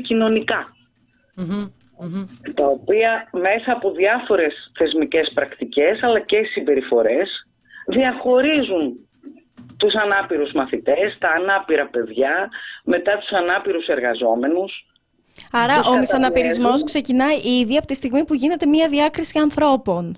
Ακριβώς. Ακριβώς, ακριβώς. Και έχει να κάνει με όλο αυτό το, το ζήτημα της εξειδανικευμένης κανονικότητας. Δηλαδή το σύνολο των ε, πεπιθήσεων, των διαδικασιών και των πρακτικών που παράγουν ένα συγκεκριμένο είδος αυτού και σώματος, ενός mm. εξειδανικευμένου σώματος, το οποίο προβάλλεται ως τέλειο. Οποιοδήποτε άλλο σώμα δεν είναι πλήρως ανθρώπινο. Άρα πρακτικά ε, αυτό σε, σε συμπεριφορές πώς μεταφράζεται καθημερινά; Ε, δεν δίνεται η δυνατότητα στους ανάπηρους ανθρώπους να απολαύσουν αυτό το στάτους του πλήρως ανθρώπινου. Ε, δηλαδή. δηλαδή. Ότι, η ζωή τους αξίζει. Δηλαδή. Και εκεί ερχόμαστε στο κομμάτι του και του Αντώνη Καριώτη. Έτσι. Αν άξιζε τελικά, αν άξιζε τελικά η ζωή του και γιατί ε, έχει καταστεί στην αντίληψη πολλών διαχρονικά και, και με, μια, με όρους μεγάλης ανθεκτικότητας ότι ένας άνθρωπος αν κρυθεί ελληματικός η απουσία του από την κοινωνία δεν σημαίνει και πολλά Για να το πούμε τελείως ε, απλά. Ότι, ότι η ζωή του μετράει λιγότερο. Ακριβώς. Απλά επειδή μιλήσατε ότι δεν μπορεί να απολαύσει τη ζωή του όπως οι υπόλοιποι άνθρωποι. Μερικά παραδείγματα. Μερικά παραδείγματα. Ε, πριν από τον Αντώνη, πριν από τον Αντώνη είχαμε τον Νοέμβριο του 2021 έναν 25χρονο που έχανε τη ζωή του στο παράρτημα αποθεραπείας και αποκατάστασης παιδιών με αναπηρία Άγιος Έτσι, εκεί τότε πληροφορηθήκαμε ότι είχε πέσει θύμα ξυλοδαρμού και είχε νοσηλευτεί ε, πριν το θάνατό του στο νοσοκομείο της πόλης, εδώ της θεσσαλονικης Ε, άρα μιλάμε για συνθήκες ε, εγκληματικών πράξεων που έχουν να κάνουν με φόνους, βανδαλισμούς, βιασμούς, ξυλοδαρμούς, ληστείες, εκφοβισμούς. Και βέβαια η επιλογή του θύματος γίνεται στη βάση πολύ συγκεκριμένων χαρακτηριστικών, χαρακτηριστικών της αναπηρικής ταυτότητας που μπορεί να είναι ένα χαρακτηριστικό βλάβης, μπορεί να είναι η ευαλωτότητά του, μπορεί να είναι η τρόπη εκφοράς του λόγου, μπορεί να είναι η χρήση κάποιου Όλα αυτά δημιουργούν ένα σύνολο πεπιθήσεων στους ανθρώπους. Ότι ο ανάπηρο, ας πούμε, λογίζεται το εύκολο θύμα. Ο άνθρωπος που αν του μιλήσουμε περισσότερο άσχημα δεν θα προσβληθεί και ιδιαίτερα. Και αν προσβληθεί, και αν προσβληθεί δεν πειράζει, η ζωή του μετράει λιγότερο. Ακριβώς. Ακριβώς. Χαίρομαι πάρα πολύ που, που τα ακούω να τα λέτε εσείς κυρία Ψάρα. Ναι, γιατί ε, κυρία Καραγιάννη θα σας παρακαλούσα λίγο λίγο να τα εκλαϊκεύσουμε, λίγο, για να καταλάβει λιγάκι ο κόσμος. Λοιπόν, μας, ε, μας γράφουν, όχι πάντα, και νομίζω αυτό πάει στο γεγονός ότι το περιβάλλον δεν είναι φιλόξενο. Και, άνθρωποι, και άνθρωποι που αντικειμενικά δεν μπορούν να αυτοεξυπηρετηθούν και για μια ζωή εξαρτώνται από κάποιον άλλο υπάρχουν. Δηλαδή δεν είναι ότι όσο φιλόξενο και είναι το περιβάλλον, από ό,τι καταλαβαίνω γράφει ο αναγνώστης, ε, δεν θα μπορούσε ο ίδιος άνθρωπος να αυτοεξυπηρετηθεί. Τι γίνεται σε αυτή την περίπτωση; Ναι. Ε, τώρα, αν θα εξειδικεύσουμε την κάθε μορφή βλάβης, θα υποπέσουμε και εμείς στο σφάλμα να μιλάμε πάντα ιατρικοποιημένα. Εγώ θα πάρω το ζήτημα εδώ της εξάρτησης, όπως το βάζει Πολύ ωραία. ο, Seek, and Destroy. ε, ε, όλοι εξαρτόμαστε. Το να συζητήσουμε το ζήτημα της ανεξαρτησίας είναι, ανοίγουμε ένα θέμα τεράστιο. Ασφαλώς και υπάρχουν άνθρωποι που εξαρτούνται, εξαρτώνται από άλλους ανθρώπους. Εκεί το ζήτημα της έγνοιας, του νιαξίματος θα έλεγα εγώ και δεν θα βάζα τους όρους της φροντίδας, γιατί η φροντίδα μπαίνει και με όρους εξουσιαστικούς. Ε, ε, εκεί το ζήτημα της φροντίδας που λένε οι περισσότεροι ασφαλώς και είναι απαραίτητο. Δεν συζητάμε μόνο όμως για τις περιπτώσεις των ανθρώπων που ανήκουν στο 1%. Μιλάμε για, μια, για έναν αναπηρικό πληθυσμό στην, στην Ελλάδα, ε, πολύ μεγάλο σε αριθμό, όπως και στο εξωτερικό, ε, ε, που είτε έχει φανερές βλάβες, είτε οι βλάβες του δεν είναι φανερές. Όλα αυτά που σας λέω δεν είναι δικά μου αποκοίηματα ερευνητικά και θεωρητικά. Ε, έχουν συγγράψει για αυτά ένας τεράστιος αριθμός ανθρώπων για το τι ακριβώς συμβαίνει στους ανάπηρους όλο τον κόσμο, ακόμα και αν πια το διαχωρίζουν μεταξύ βορρά και νότου δηλαδή και βάζουν και τα ζητήματα της φτώχειας, γιατί φτώχεια και αναπηρία μαζί, είτε στο βορρά είτε στο νότο, ε, αρχίζουν και συμπλέκονται και δημιουργούν ακόμα περισσότερα ε, ζητήματα στους, ε, στους ανθρώπους. Μιλάμε ειδικά για τον αναπηρικό πληθυσμό, μιλάμε για διαγενειακότητα της φτώχειας, δηλαδή για φτώχεια που διαιωνίζεται από γενιά σε γενιά.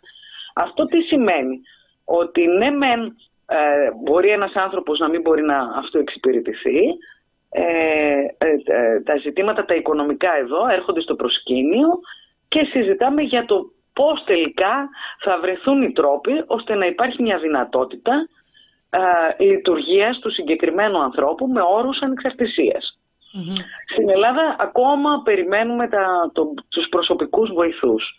Είναι ένα τεράστιο ζήτημα, το είδαμε να παίζει πάρα πολύ προεκλογικά ε, για, το ποιοι, για το πώς συζητιόταν το όλο θέμα.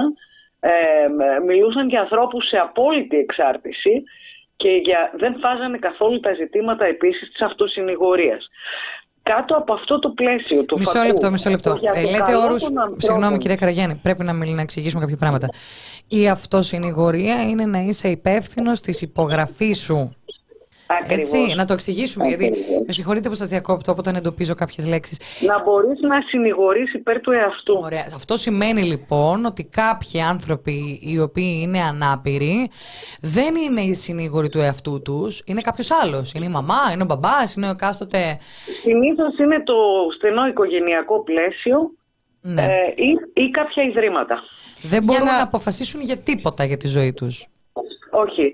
Και εδώ έχουμε δει και τις περιπτώσεις δικαστηρίων με αποφάσεις πολύ συγκεκριμένες και σ- στο αγγλόφωνο πλαίσιο μιλάω τώρα και στην Αγγλία και στην Αμερική και στον Καναδά και στην Αυστραλία όπου ε, παίρνουν αποφάσεις που είναι ενάντια, ενάντια στη σύμβαση του ΟΗΕ, για τα, του ΟΗΕ για τα δικαιώματα των ατόμων για αναπηρία παίρνουν αποφάσεις για τους έφηβους ή ακόμα και για τους ενήλικες ανάπηρους και για στηρώσεις. Ε, δηλαδή, να, ναι. Οπότε όλη αυτή η διαδικασία ε, της αυτοσυνηγορίας ε, είναι ένα πολύ μεγάλο θέμα το οποίο και αυτό πρέπει να συζητηθεί όπως πρέπει να συζητηθεί και το ζήτημα της εξάρτησης όπως πρέπει να συζητηθεί και το ζήτημα των επιδομάτων ε, αλλά η κοινωνία ακόμα επηρεασμένη από το φακό της βιομηχανίας της ειδικής αγωγής ε, που θεωρεί ανίκανα τα άτομα να παίρνουν οποιαδήποτε απόφαση για τον εαυτό όταν υπάρχουν ε, βλάβες ε, όπως κινητικές βλάβες ή ακόμα και νοητικές ε, δεν επιτρέπει αυτό το πλαίσιο συζήτησης και διαλόγου. Ε, Και, ε, κυρία Καραγιάννη, να σας ρωτήσω. Ε, να η- με η ρωτήσετε. Το έχουμε ανοίξει εξάρτηση- πάρα πολύ βέβαια Ναι. το θέμα. Ναι. Αυτό. Χαίρομαι γι' αυτό. Ε, χαίρομαι γιατί δίνεται η ευκαιρία, αλλά δίνεται σε μια λάθος περίοδο. Δηλαδή, δίνεται η ευκαιρία να συζητηθούν τα ζητήματα της αναπηρίας ε, κάτω από το πλαίσιο και το, το θάνατο του Αντώνη Καριώτη, τη δολοφονία του Αντώνη Καριώτη. Εκεί θα το πήγαινα τώρα σιγά σιγά. Ναι. Ε, ε, μπορώ να σας παραπέμψω σε συζητήσεις για τα ζητήματα της αναπηρίας εδώ και πάρα πολλά χρόνια και σε κινηματικές οργανώσεις που έχουν πολύ μεγάλη δράση σε πολλαπλά επίπεδα. ε, και ίσως θα έπρεπε να ήταν δίπλα μου και, ή και καθόλου να μην υπήρχα στο πάνελ αυτό. Ε, να είχατε ανθρώπους του ε, κινηματικών οργανώσεων που έχουν πολύ συστηματική και σημαντική δράση πάνω στα συγκεκριμένα ζητήματα και θέματα. Δίνουμε έτσι κι αλλιώς ε, συνεχώς ναι. βήμα και στον Αντώνη Τορέλα. Ε, για να γυρίσουμε λίγο στο κομμάτι του Αντώνη.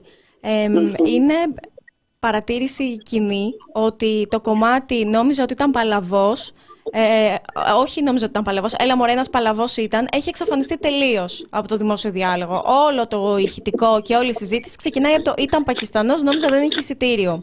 Για ποιο λόγο θεωρείτε ότι αυτό το πράγμα συμβαίνει, Ότι έχει εξαφανιστεί από τη, από τη συζήτηση, Ότι δεν δίνει τη βαρύτητα εκεί που θα πρέπει να δοθεί, ή τουλάχιστον και εκεί; Ή, έλα, μωρέ, γιατί κάποιος να θέλει να σκοτώσει έναν ανάπηρο; Έναν παλαβό. Ναι. Για να σας ακούσουμε λίγο σε αυτό. Ε, κοιτάξτε, αυτό το ζήτημα του υπάρχει ένα μεγάλο θέμα που ξεκινάει από το πότε ασχολήθηκαν με τους ανάπηρους και ποιοι πρωτοασχολήθηκαν με τους ανάπηρους. Εδώ υπήρχαν αρχικά τα ιδρύματα, τα οποία δεν ήταν κρατικά, ήταν φιλανθρωπικά ιδρύματα και ήταν ιδρύματα εκκλησίας. Ε, ο τρόπος που ακόμα ασχολούμαστε με την αναπηρία στην Ελλάδα, ακόμα και αν δεν είναι τόσο φανερό δηλαδή όπως ήταν στην περίοδο της, των χριστιανικών και των φιλανθρωπικών ιδρυμάτων, ε, είναι, είναι μέσα από το πλαίσιο του οίκτου και της λύπησης. Ε, αυτή η λογική επηρεάζει ε, το σύνολο της κοινωνίας ε, για το αν τελικά ε, μπορούμε να φέρουμε μισαναπηρισμό ή όχι; Δηλαδή είναι πάρα πολύ δύσκολη η αποδοχή του φέρνω μισαναπηρισμό και δεν έχει αποδειχτεί και δεν έχει μπει, δεν έχει εισχωρήσει στη λογική των ανθρώπων η, η, δικαιωματική προσέγγιση των αναπήρων. Δεν ναι. έχει, στην κοινωνία δεν έχει γίνει κατανοητό τι σημαίνει δικαίωμα σε σχέση με την αναπηρία. Ωραία, κατανοητό όλα αυτά που λέτε. Απλά η αναπηρία δεν σημαίνει αναγκαστικά ανικανότητα. Βλάβη, βλάβη δεν σημαίνει αναγκαστικά ανικανότητα. Κατανοητά όλα αυτά που λέτε. Ωστόσο, σχετικά με το περιστατικό με τον Αντώνη, πολλοί λένε, mm-hmm. σας διαβάζω και λίγο ανώνυμα ένα σχόλιο που έχω, να πω την ειλικρινή μου γνώμη, δεν νομίζω πως τον έριξε επειδή ήταν ανάπηρος. Θεωρώ ότι οτιδήποτε και να ήταν θα τον έριχνε όπως και να έγινε. Άσχετα με το τι λέει, δεν νομίζω να είπε ο αν, ανάπηρος είναι ας τον ρίξω. Να μιλήσουμε λιγάκι εκτός θεωρητικού πλαισίου. Ποιο μπορεί να είναι το σκεπτικό ενός ανθρώπου που εκείνη την ώρα έχει μισαναπερικό κίνητρο και κάνει κάτι τέτοιο; Δηλαδή, είστε στο δικαστήριο, πώς υποστηρίζετε ότι είναι το κίνητρο του ήταν μισαναπηρικό. Πριν μας απαντήσετε μόνο, επειδή νωρίτερα είπατε κάτι και δεν ήθελα να σας διακόψω, αλλά είναι πολύ σημαντικό ότι αναπηρία και φτώχεια είναι λίγο ένα, ένα δίδυμο κάπως. Και θα θυμίσω πάλι την ανάρτηση της ε, Ριέτας Λάτση Κουρκουλού που λέει ότι αν ήμουν εγώ, ακόμα και ανάπηροι να ήμουν, δεν θα είχαν την ίδια συμπεριφορά απέναντί μου. Επειδή το βάλατε νωρίτερα στην εξίσωση και το, το οικονομικό κομμάτι, είναι πολύ σημαντικό να το τονίζουμε και αυτό. Με συγχωρείτε που διέκοψα, παρακαλώ, απαντήστε. λοιπόν, ε, έχει πολύ ενδιαφέρον όλη αυτή η συζήτηση ε, που ξεκινήσαμε. Είναι πάρα πολλά τα ζητήματα. Ξαναπάω πάλι λοιπόν στο αρχικό ερώτημα που σχετίζεται με το τελικά γιατί η κοινωνία δεν έχει συνηθίσει να αντιμετωπίζει όλα αυτά τα ζητήματα της αναπηρίας ως μισαναπηρικά εγκλήματα, μισαναπηρική ρητορική, μισαναπηρική βία. Ε, εδώ ε, ε, δεν θα με βρείτε πάρα πολύ σύμφωνοι για το κομμάτι της ενιολόγησης σε σχέση με το μισαναπηρισμό που θέλω να κάνω εγώ τη διάκριση, που την κάνω τη διάκριση, γιατί εγώ βλέπω τα ζητήματα λίγο πιο σύνθετα. Ε, πώς θα διαχωρίζαμε μια γυναίκα άνεργη, μετανάστρια, χρήστρια, αναπηρικού αμαξιδίου, λεσβία. Ε, χαρακτηριστικά της ταυτότητας που μπορούν να συμβαίνουν, ε, που, μπορούν, ε, ε, που υπάρχουν σε ένα πολύ μεγάλο Τώρα, το τι αντιμετωπίζει κάποιος, δηλαδή ο, το, ο, ο, κώδικας, ο, ο, ποινικός, αναφέρεται στο άρθρο 82α σε έγκλημα με ρατσιστικά χαρακτηριστικά και εκεί βάζει όλες, ε, τις, ε, όλα τα χαρακτηριστικά της ταυτότητας. Λόγω φυλής, χρώματος, εθνικής, εθνοτικής καταγωγής, θρησκείας, σεξουαλικού προσανατολισμού, αναπηρίας κτλ. Ε, υπάρχουν οι διακρίσεις οι οποίες δεν ξέρω αν προκύπτουν από το νομοθετικό πλαίσιο ή προκύπτουν τελικά από επιστημονικές Ε, ο ρατσισμός είναι μια έννοια κλειδί που για πάρα πάρα πολλά χρόνια έχει καθιερωθεί και είναι πολύ εύκολο να αναλυθεί. Ο σεξισμός το ίδιο. Ο μισαναπηρισμός δεν έχει αποκτήσει ακόμα αυτές τις διαστάσεις ανάλυσης. Τουλάχιστον στο ελληνικό πλαίσιο. Ακόμα στην Ελλάδα, όταν μιλάμε για ανάπηρους, οι περισσότεροι σκέφτονται χρήστες αναπηρικών αμαξιδίων. Ναι. Δεν μπορούν να βάλουν άλλες μεταβλητές δεν μπορούν να βάλουν τις μεταβλητές παραδείγματος χάρη ε, των, ε, των, κινητικών, των κινητικών βλαβών ή των νοητικών βλαβών ή των ψυχικών βλαβών. Αρχίζουν οι διακρίσεις. Αυτές οι διακρίσεις σε πολύ μεγάλο βαθμό οφείλονται στα επιστημονικά πεδία ενασχόλησης του, του, καθενός. Δηλαδή κάποιος ασχολείται με τα θέματα των μεταναστών, τα διαπολιτισμικά. Κάποιος ασχολείται με τα θέματα της αναπηρίας. Κάποιος ασχολείται με τα θέματα ε, της έμφυλης διάκρισης. Και αρχίζουν όλες αυτές οι διακρίσεις. Έχουν καταφέρει ε, συνάδελφοι των άλλων αντικειμένων να φέρουν στο ελληνικό πλαίσιο με μεγαλύτερη επιτυχία προφανώς τη συζήτηση για την έμφυλη διάκριση, για τη φιλετική διάκριση. Δεν έχει έρθει στην επιφάνεια της συζήτησης και δεν έχουν γίνει σχετικοί διάλογοι για τα θέματα της αναπηρίας.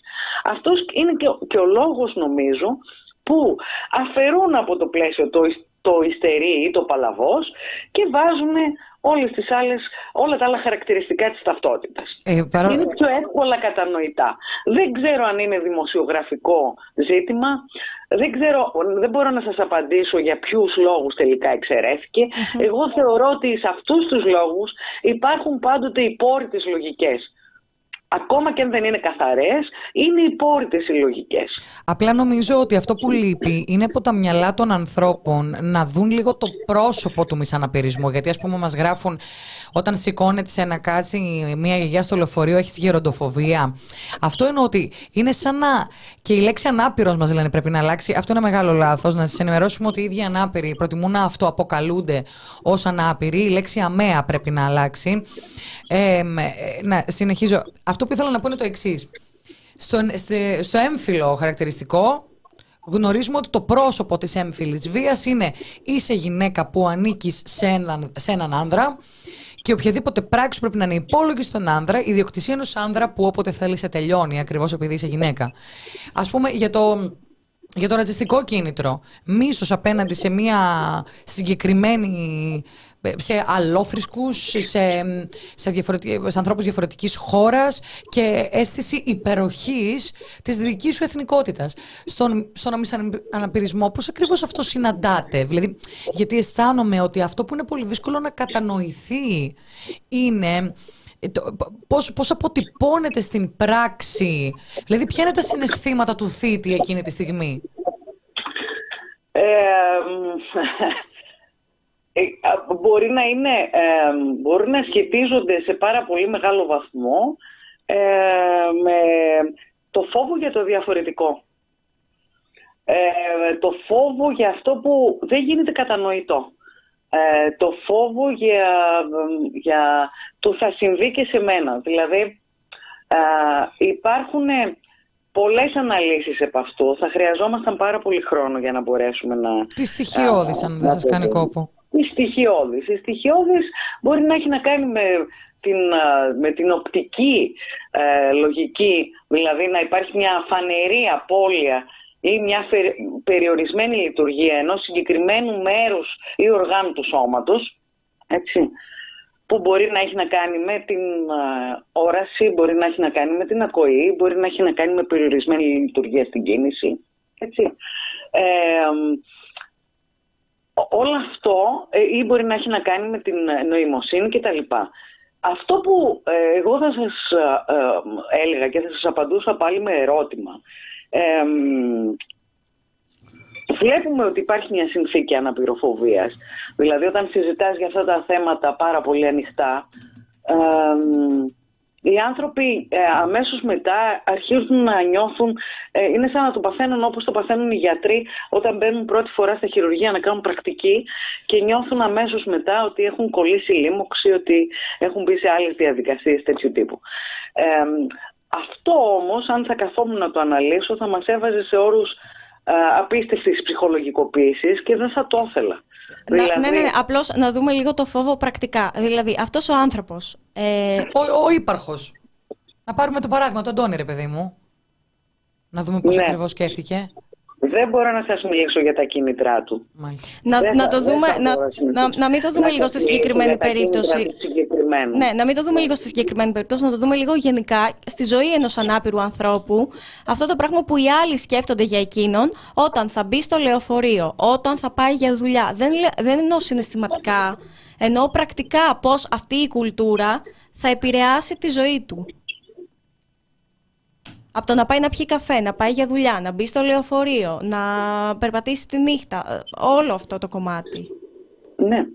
Κοιτάξτε, αυτό είναι βαθιά προβληματικό εδώ και πάρα πολλά χρόνια. Δεν έχουμε καταρθώσει καθόλου να, να το επιλύσουμε. Είναι αυτό που ο Ήμρεϊ ονομάζει ως ε, apartheid της προσβασιμότητας. Ε, Πρέπει ένας άνθρωπος για να μπορέσει να μετακινηθεί και θα σας μιλήσω για τους δικούς μου φοιτητές που είναι χρήστες αναπηρικών αμαξιδίων να καλέσει τον ΟΑΣΤ για να περάσει από συγκεκριμένη στάση να σταματήσει να υπάρχει το συγκεκριμένο λεωφορείο το οποίο θα του δώσει, θα μπορεί να κατέβει η μπάρα του λεωφορείου ούτως ώστε να ανέβει ε, και να τον αφήσει σε ένα σημείο εκεί που θα τον αφήσει. Δεν συζητάμε για τις περιπτώσεις των λευκών ταξί, που είναι πάρα πολύ ακριβό μέσο για να κινούνται φοιτητές, γυναίκες, άνεργες κτλ. κτλ. Άρα πάλι ξαναερχόμαστε στα ζητήματα της φτώχειας και της προσβασιμότητας ταυτόχρονα. Σκεφτείτε τα περιβάλλοντα των εργαζομένων και σκεφτείτε και τις αντιλήψεις και τις πεπιθήσεις που φέρνουν οι εργοδότες, δηλαδή για το πόσο παραγωγικοί μπορούν να είναι κάποιοι άνθρωποι στην εργασία. το, οποίο δεν, έχει, δεν έχει βάση πραγματική. Είναι μια νοοτροπία λανθασμένη που έχουν οι εργοδότες. Δεν είναι, δηλαδή ότι ο άλλος είναι... Λογική, ναι. Είναι μισαναπηρική λογική. Είναι μισαναπηρική λογική.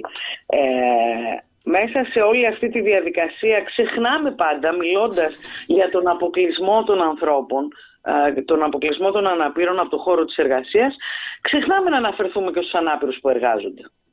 Ναι, για να μην μπαίνουμε και κάνουμε διαρκώς υπεργενικεύσεις στα θέματα. Αλλά ποιοι είναι αυτοί που εργάζονται, ε, τι σχολείο έχουν τελειώσει, πώς έχουν ε, καταρτιστεί επαγγελματικά, τι αγώνας έχει υπάρξει οικογενειακός, πώς δεν έχει βοηθήσει καθόλου το κρατικό πλαίσιο σε όλο αυτό. Ε, σκεφτείτε ότι το 2017 αντιμετωπίζαμε την περίπτωση σχολών στο Πανεπιστήμιο που δεν έκαναν αποδεκτούς φοιτητές ε, με αναπηρίες. Το δικό μας τμήμα από το 1999 έχει φροντίσει να έχει όχι μόνο προσβάσιμους χώρους αλλά και όλα τα τεχνολογικά μέσα που απαιτούνται για να μπορεί ένας φοιτητής να διαβάσει, να εργαστεί, να υπάρξει και να λειτουργήσει με μια ε, ε, εμπειρία ισότιμη με την εμπειρία των υπολείπων ε, ότι δεν, δεν δέχονταν ε, φοιτητές στα τμήματα θεάτρου για να γίνουν ηθοποιοί. Δεν δέχονταν ανάπηρους Δεν τους δέχονταν να γίνουν ηθοποιοί. Βεβαίως. Δεν, δεν ξέρετε την κίνηση που έχει γίνει ακόμα και για τη σχολή στο Εθνικό Θέατρο. Εννοείται ότι το Εθνικό Θέατρο δεν επέτρεπε σε ανάπηρους να... Βεβαίως, βεβαίως, βεβαίως. Βεβαίως. Ε, Πάσης φύσεως ανάπηρους. ναι, υπήρχε αποκλεισμός. Ε, αυτοί, αυτές όλες οι μορφές των, των αποκλεισμών δεν βοηθούν καθόλου σε ένα πλαίσιο διαλόγου με άλλους όρους, όπως καταλαβαίνετε. Μάλιστα. Είναι αυτή η προσέγγιση της κοινωνικής επιτέλεσης ή αλλιώς της κοινωνικής ερμηνείας της αναπηρίας για να δούμε από την άλλη πλευρά δηλαδή να αφήσουμε τη βλάβη κατά μέρος και να την αφήσουμε στα χέρια της ιατρικής και να δούμε την άλλη πλευρά, τι κάνουν τελικά οι θεσμοί. Ναι, κοινωνικά να το δούμε. Να πούμε επίσης Ασφαλώς κοινωνικά να το δούμε. Ότι παρουσίασε στοιχεία για πρώτη φορά το παρατηρητήριο θεμάτων αναπηρίας με βάση το πρώτο κύμα της έρευνας εργατικού δυναμικού του, για το 2022 ε, της Ελληνικής Στατιστικής Αρχής και της Eurostat ε, που είναι πραγματικά, να μπείτε στο The Press Project να το διαβάσετε όλο το κείμενο, είναι πραγματικά σοκαριστικά τα στοιχεία. Ούτε ένας στους τέσσερις στο, στο ενεργό εργατικό δυναμικό. Μιλάμε για μόνιμο αποκλεισμό των αναπηρών από την εργασία και την κατάρτιση αυτό που αναφέρατε κι εσείς. Ε, εκτός εργασίας το 84% των νέων και το 82% δεν παρακολουθεί καμία εκπαίδευση ή κατάρτιση. Το αφήνω εδώ και στη συζήτηση. Και επειδή θέσατε και νωρίτερα. Εκεί μπορούμε να συζητήσουμε πια και τα ζητήματα όπως καταλαβαίνετε της φτώχειας. Αυτό που έβαλα δηλαδή, αυτό που έβαλα στην αρχή. Τα επιδόματα κλπ. Και επίσης και για, όλες, για ό,τι συνέβη ε, την περίοδο της οικονομικής κρίσης στην Ελλάδα σε σχέση με τις κοινωνικές δαπάνες για την κοινωνική προστασία. Εκεί μπαίνει και το ζήτημα που συζητάγαμε πριν για, το, για την αυτοεξυπηρέτηση, για την εξάρτηση, για την έγνοια, για τη φροντίδα κτλ. Όταν η χώρα μας ήταν από τις τελευταίες ευρωπαϊκές με ένα κράτος πρόνοιας του Νότου και ένα τιμωρητικό κράτος πρόνοιας που δεν, δεν ε, ε, αξιοποιούσε ούτε το, ούτε το 1% του ΑΕΠ για δαπάνες σε σχέση με τα ζητήματα της αναπηρίας. Πόσο προβλέπετε, Άρα... συγγνώμη, 1% προβλέπετε; Όχι, δεν προβλέπεται 1%. Ε, ήταν αυτό που προβλέπονταν κάθε φορά ορίζονταν από το, από το ΑΕΠ της χώρας. Οι κοινωνικές μεταβιβάσεις σε χρήμα, αλλά και σε, και σε είδος που αφορούν στην αναπηρία, σε άλλες ευρωπαϊκές χώρες κινούνταν στο 5 έως 8%. Μάλιστα. Του ΑΕΠ τους στο 5 έως 8% του, του ΑΕΠ τους. Άρα εμείς είχαμε τη χαμηλότερη δαπάνη διεθνώς για παροχές αναπηρίας ως ποσοστό του ΑΕΠ. Και αυτή η δαπάνη ήταν ελάχιστα κάτω από το 1% σε σύγκριση με τις δαπάνες των άλλων χωρών. Δεν φτάνει όλο αυτό όταν περάσαμε στην περίοδο των μνημονίων ε, και άρχισαν να στοχεύουν πια στο φτωχότερο 30% του αναπηρικού πληθυσμού ε, με, ε, για τα ζητήματα των επιδομάτων, έτσι, θεωρούσαν ότι θα εξοικονομούσαμε 0,4% του ΑΕΠ εάν κινούσαμε τον αναπηρικό πληθυσμό προς την εργασία και αν δεν α, λειτουργούσαμε σε τόσο μεγάλο βαθμό στα επίπεδα των επιδομάτων. Καταλαβαίνετε ότι ε, όλο αυτό δεν είχε από πίσω καμιά ιστορικοποίηση αναφορών και δεδομένων οικονομικών το τι συνέβαινε μέχρι τότε στη χώρα σε σχέση με τα αναπηρικά επιδόματα.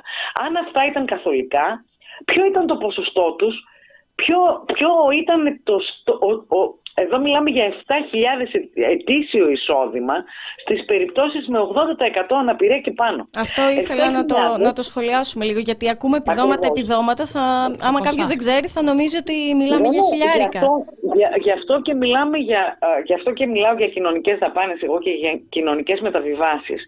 Επίσης, κάποιες από αυτές τις κοινωνικές μεταβιβάσεις ανήκουν σε ανθρώπους που εργαζόταν στο παρελθόν. Δηλαδή, μιλάμε για συντάξεις ανθρώπων που ήταν μεταγεννητικά ανάπηροι. Δεν μιλάμε μόνο για επιδόματα, ε, ε, για τα επιδόματα των αναπήρων, έτσι. Και αυτά δεν είχαν μέχρι το 2017, δεν είχε γίνει κεντρική διάκριση μεταξύ, μεταξύ δαπανών, κρατικών δαπανών, επιδομάτων και αναπηρικών Σε όλη αυτή τη διαδικασία λοιπόν, το να συζητάνε και να προτείνουν να προτείνει ο ΑΣΑ να βγει ένα 30% στους χώρους της εργασίας χωρίς να ελέγχονται οι χώροι εργασίας, χωρίς να ελέγχονται οι κοινωνικές αντιλήψεις για την αναπηρία, χωρίς να ελέγχεται το μορφωτικό επίπεδο του αναπηρικού πληθυσμού στην Ελλάδα. Δηλαδή σου λέει, μισό λεπτό για να τα πούμε και αυτά λίγο να τα εκλεγεύσουμε λιγάκι, σου λέει θα έχεις εργαζομένους ανάπηρους αλλά δεν υποχρεούσε να έχεις ράμπα. Και αν δεν έχεις ράμπα, εγώ δεν το έχω ελέγξει. Σου λέει, υποχρεούσε να έχεις ε, εργαζομένους ανάπηρους και σου λέει, Α, το εργασιακό θέμα το έλυσα. Αλλά από την άλλη, δεν φροντίζω τα πανεπιστήμια, τα σχολεία και λοιπά και οι σχολές να, να έχουν προσβασιμότητα για ανάπηρους. Έτσι; Ναι, και εκεί, και εκεί ξαναέρχουμε στο προηγούμενο ότι οι αυξημένες απαιτήσεις φροντίδας, τις οποίες δεν αναλάμβανε το κράτος λόγω ανυπαρξίας υπηρεσιών, θεωρούνταν βέβαια ατομικό και οικογενειακό πρόβλημα. Και έτσι άρχιζε το ζήτημα της φροντίδας να ταυτίζεται με το ζήτημα της εξάρτησης. Μάλιστα. Κατανοητό. Έτσι. Και άρα Και λεφτά από άρχισαν- την τσέπη του άρχισε καθενός. να- Άρχισαν να ενοχοποιούνται οι ίδιοι ανάπηροι και οι οικογένειές τους. Κυρία Καραγιάννη, επειδή μας πιέζει λιγάκι και ο χρόνος, θέλω να μιλήσουμε λιγάκι. Έχουμε βάλει τίτλο Μισαναπηρισμός σκοτώνει.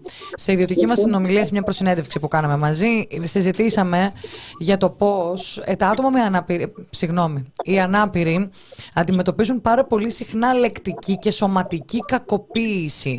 Αυτό τώρα, τι ακριβώς σημαίνει από το περιβάλλον Ωραία. τους, να Ωραία. μας το εξηγήσετε λιγάκι. Ε, εδώ ε, υπάρχουν ζητήματα ερευνών που ε, μπορώ να σας αναφέρω τον, τους Φίλιπς και Κάρι και τα λοιπά, δεν ξέρω πόσο διαβάζει το κοινό σας και τα λοιπά, όπου έχουν καταγραφεί ε, εμπειριών από τα ίδια τα ανάπηρα άτομα με από ε, καταγραφή εμπειρίας που σχετίζεται με ήπια επεισόδια, όπως παραδείγματος χάρη εκφοβισμοί, ή με επεισόδια τα οποία κλιμακώνονται σε σοβαρότητα και σε συχνότητα και μετατρέπονται σε βία και σε κακοποίηση που κρατάει μήνες ή ακόμα και ολόκληρα χρόνια. Μιλάμε δηλαδή για περιπτώσεις έχμαλωσίας, ξύλοδαρμών, εμπρισμών, ε, Εμπρισμών. ομαδικού, βεβαίως, ομαδικού λιντσαρίσματος, ταπεινωτικών πράξεων όπως το να ουρούν πάνω τους, να τους ανα, αποδογυρίζουν από το αναπηρικό αμαξίδιο, ε, να τους σέρνουν, ε, να τους εξαναγκάζουν ε, σε, ε, να τους εξαναγκάζουν να ε, ε, βρίσκονται σε χώρους αποκλεισμού- αποκλεισμένοι. Ε, μιλάμε για ανα- μισαναπηρικά εγκλήματα τα οποία σχετίζονται βέβαια με την υποτιθέμενη φροντιστική σχέση. Έχουν δηλαδή μια συστηματική κακοποίηση όπως ανάπηρες γυναίκες έχουν πέσει θύματα των προσωπικών βοηθών τους ε, οι οποίοι τις άφηναν σε ταπεινωτικές ή άβολες στάσεις για μεγάλα χρονικά διαστήματα.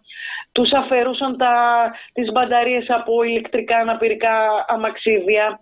Ε, Το έχουμε ε, δει και σε έχουν αναφερθεί- περιπτώσεις έμφυλης βίας. Το... Βεβαίως, βεβαίως. Μισανα... Γι' αυτό σας έλεγα πριν ότι υπάρχει το μάτριξ εδώ της καταπίεσης. Δεν είναι μόνο ο μισαναπηρισμός. Βάλτε και το σεξισμό με το ρατσισμό. Υπά... Υπήρχαν περιστατικά οικονομικής εκμετάλλευσης από τους ίδιους τους συζύγους. Υπήρχαν ε, σεξουαλικής κακοποίησης, συναισθηματικής κακοποίησης, ε, καλλιέργεια της αίσθησης ευαλωτότητας του, του, του θύματος.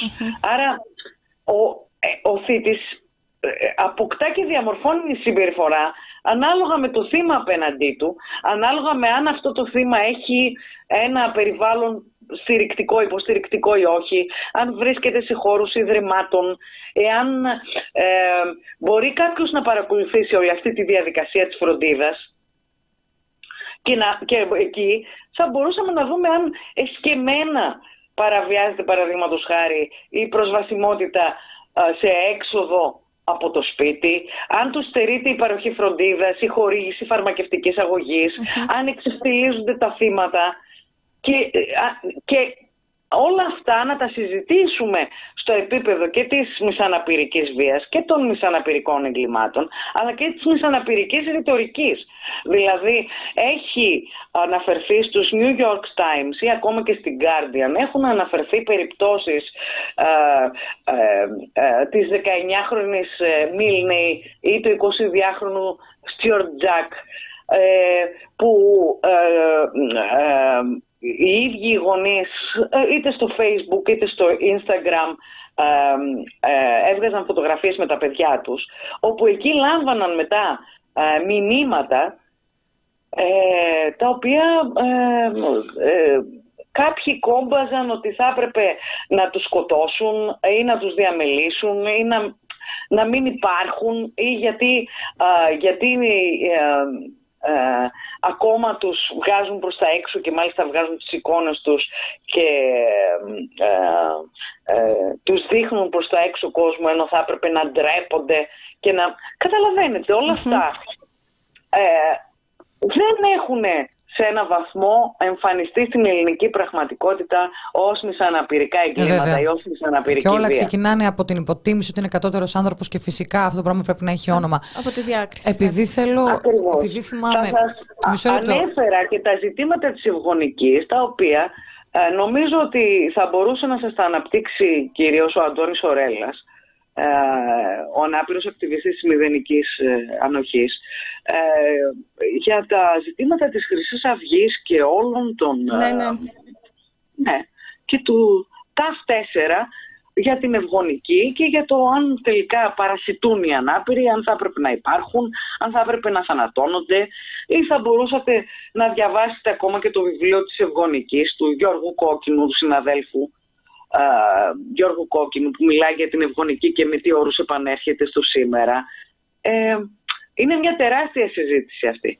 Ε, συγγνώμη, Ε, ε, χαίρομαι κυρία που μου Καραγιάννη. δίνετε τόσο πολύ χρόνο με να συγχωρείτε. απαντήσω σε όλα αυτά. Ε, δικιά μας χαρά. Μου έκανε εντύπωση κάτι. Πριν από λίγο είπαμε ότι ο φροντιστής, έτσι, έχει και το δικαίωμα της συνηγορίας του ατόμου.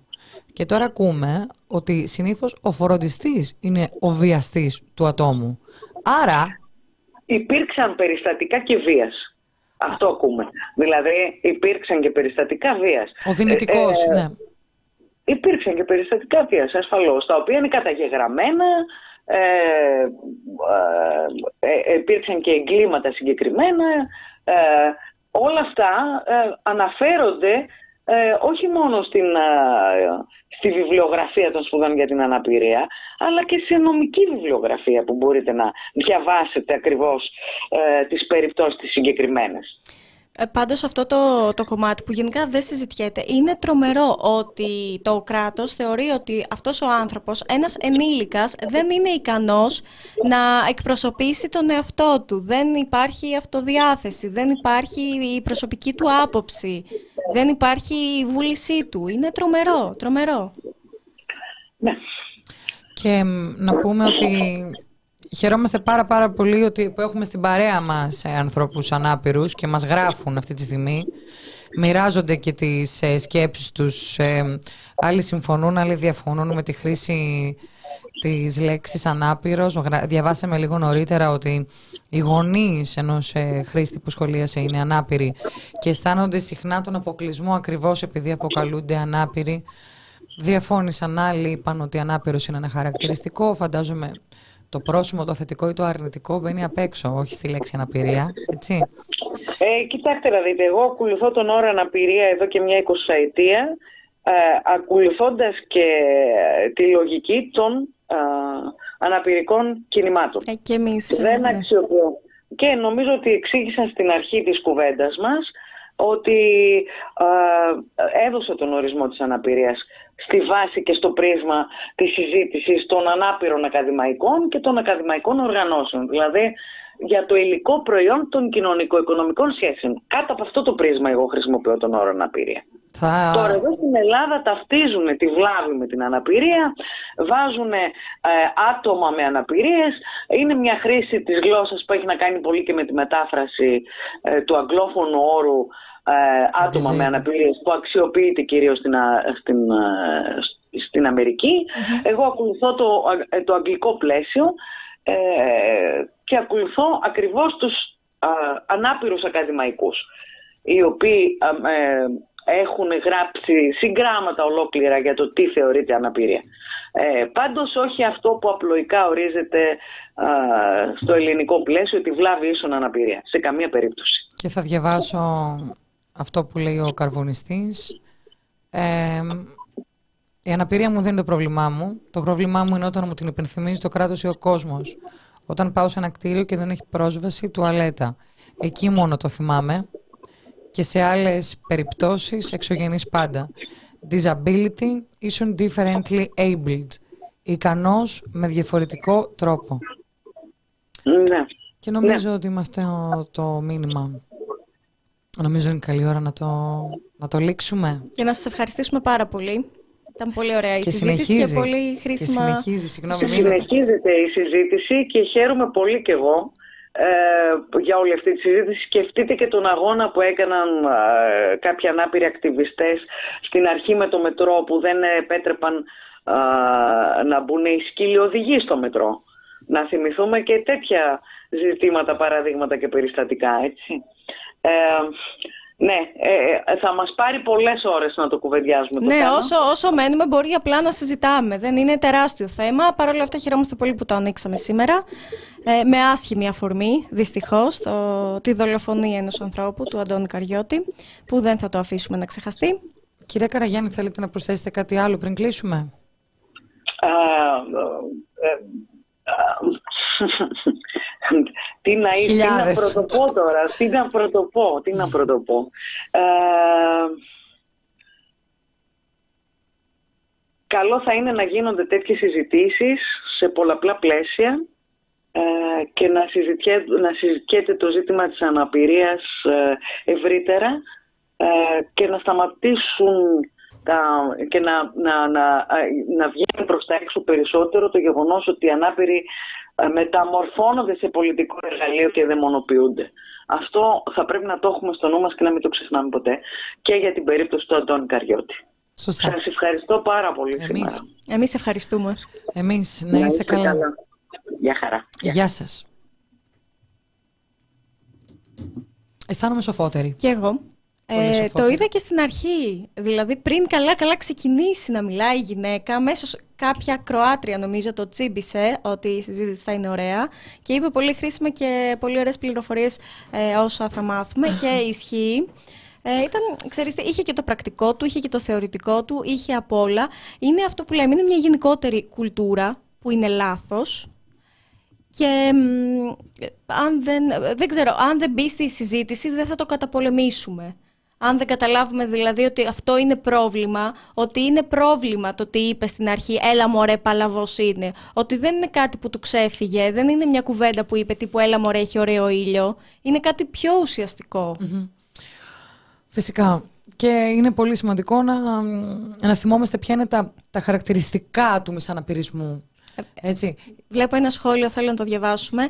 Ε, Εύη Μαλιωτάκη, ως γονέας ανάπηρου παιδιού, σας τονίζω ότι όταν η παιδεία της συμπερίληψης δεν είναι μέσα στο σχολείο, μια ζωή υπάρχουστα παράγουμε.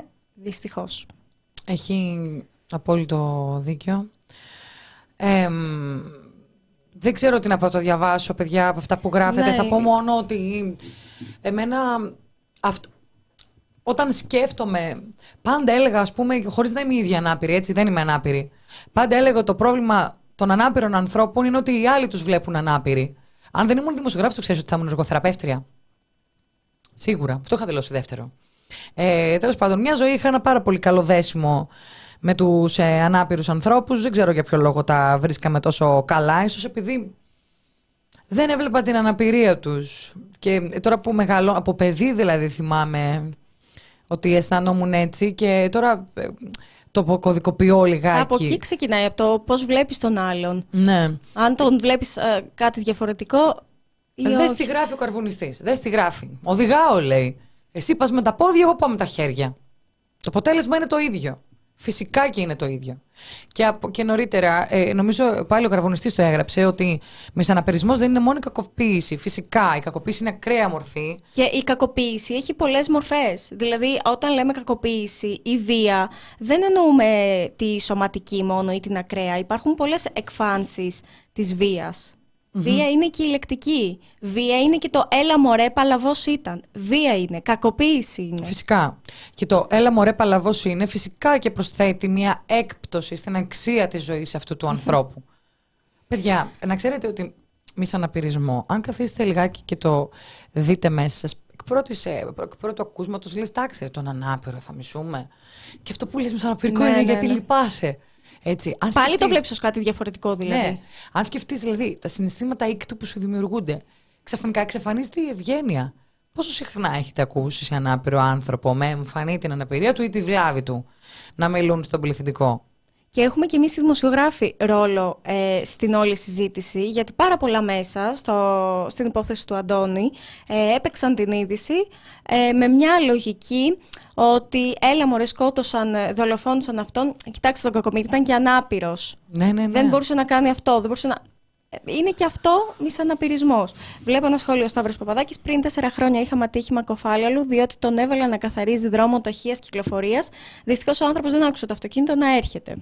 Και αυτό τώρα είναι μια άλλη μορφή. Δηλαδή, αυτό που έλεγε και ο Ρέλλας στην πρώτη συζήτηση που κάναμε, τη μέρα δηλαδή που έγινε η δολοφονία του Αντώνη, είναι ότι δεν είναι ρατσιστικό να πούμε ότι η βλάβη του ήταν εμφανής. Είναι σωστό να το πούμε. Κάποιοι άνθρωποι χρήζουν διαφορετικής διαχείρισης. Αν το σκεφτείτε, όλοι μας χρήζουμε διαφορετικής διαχείρισης. Δεν είμαστε όλοι ικανοί για όλα. Θα μπορούσε, παιδιά, θα μπορούσε ένας κοφάλαλος να μην καθαρίζει ένα δρόμο τυχεία κυκλοφορία. Είμαι σίγουρη θα μπορούσε να φανεί αλλού χρήσιμος και χρησιμότερος από άλλους ενδεχομένως που δεν είναι ανάπηροι.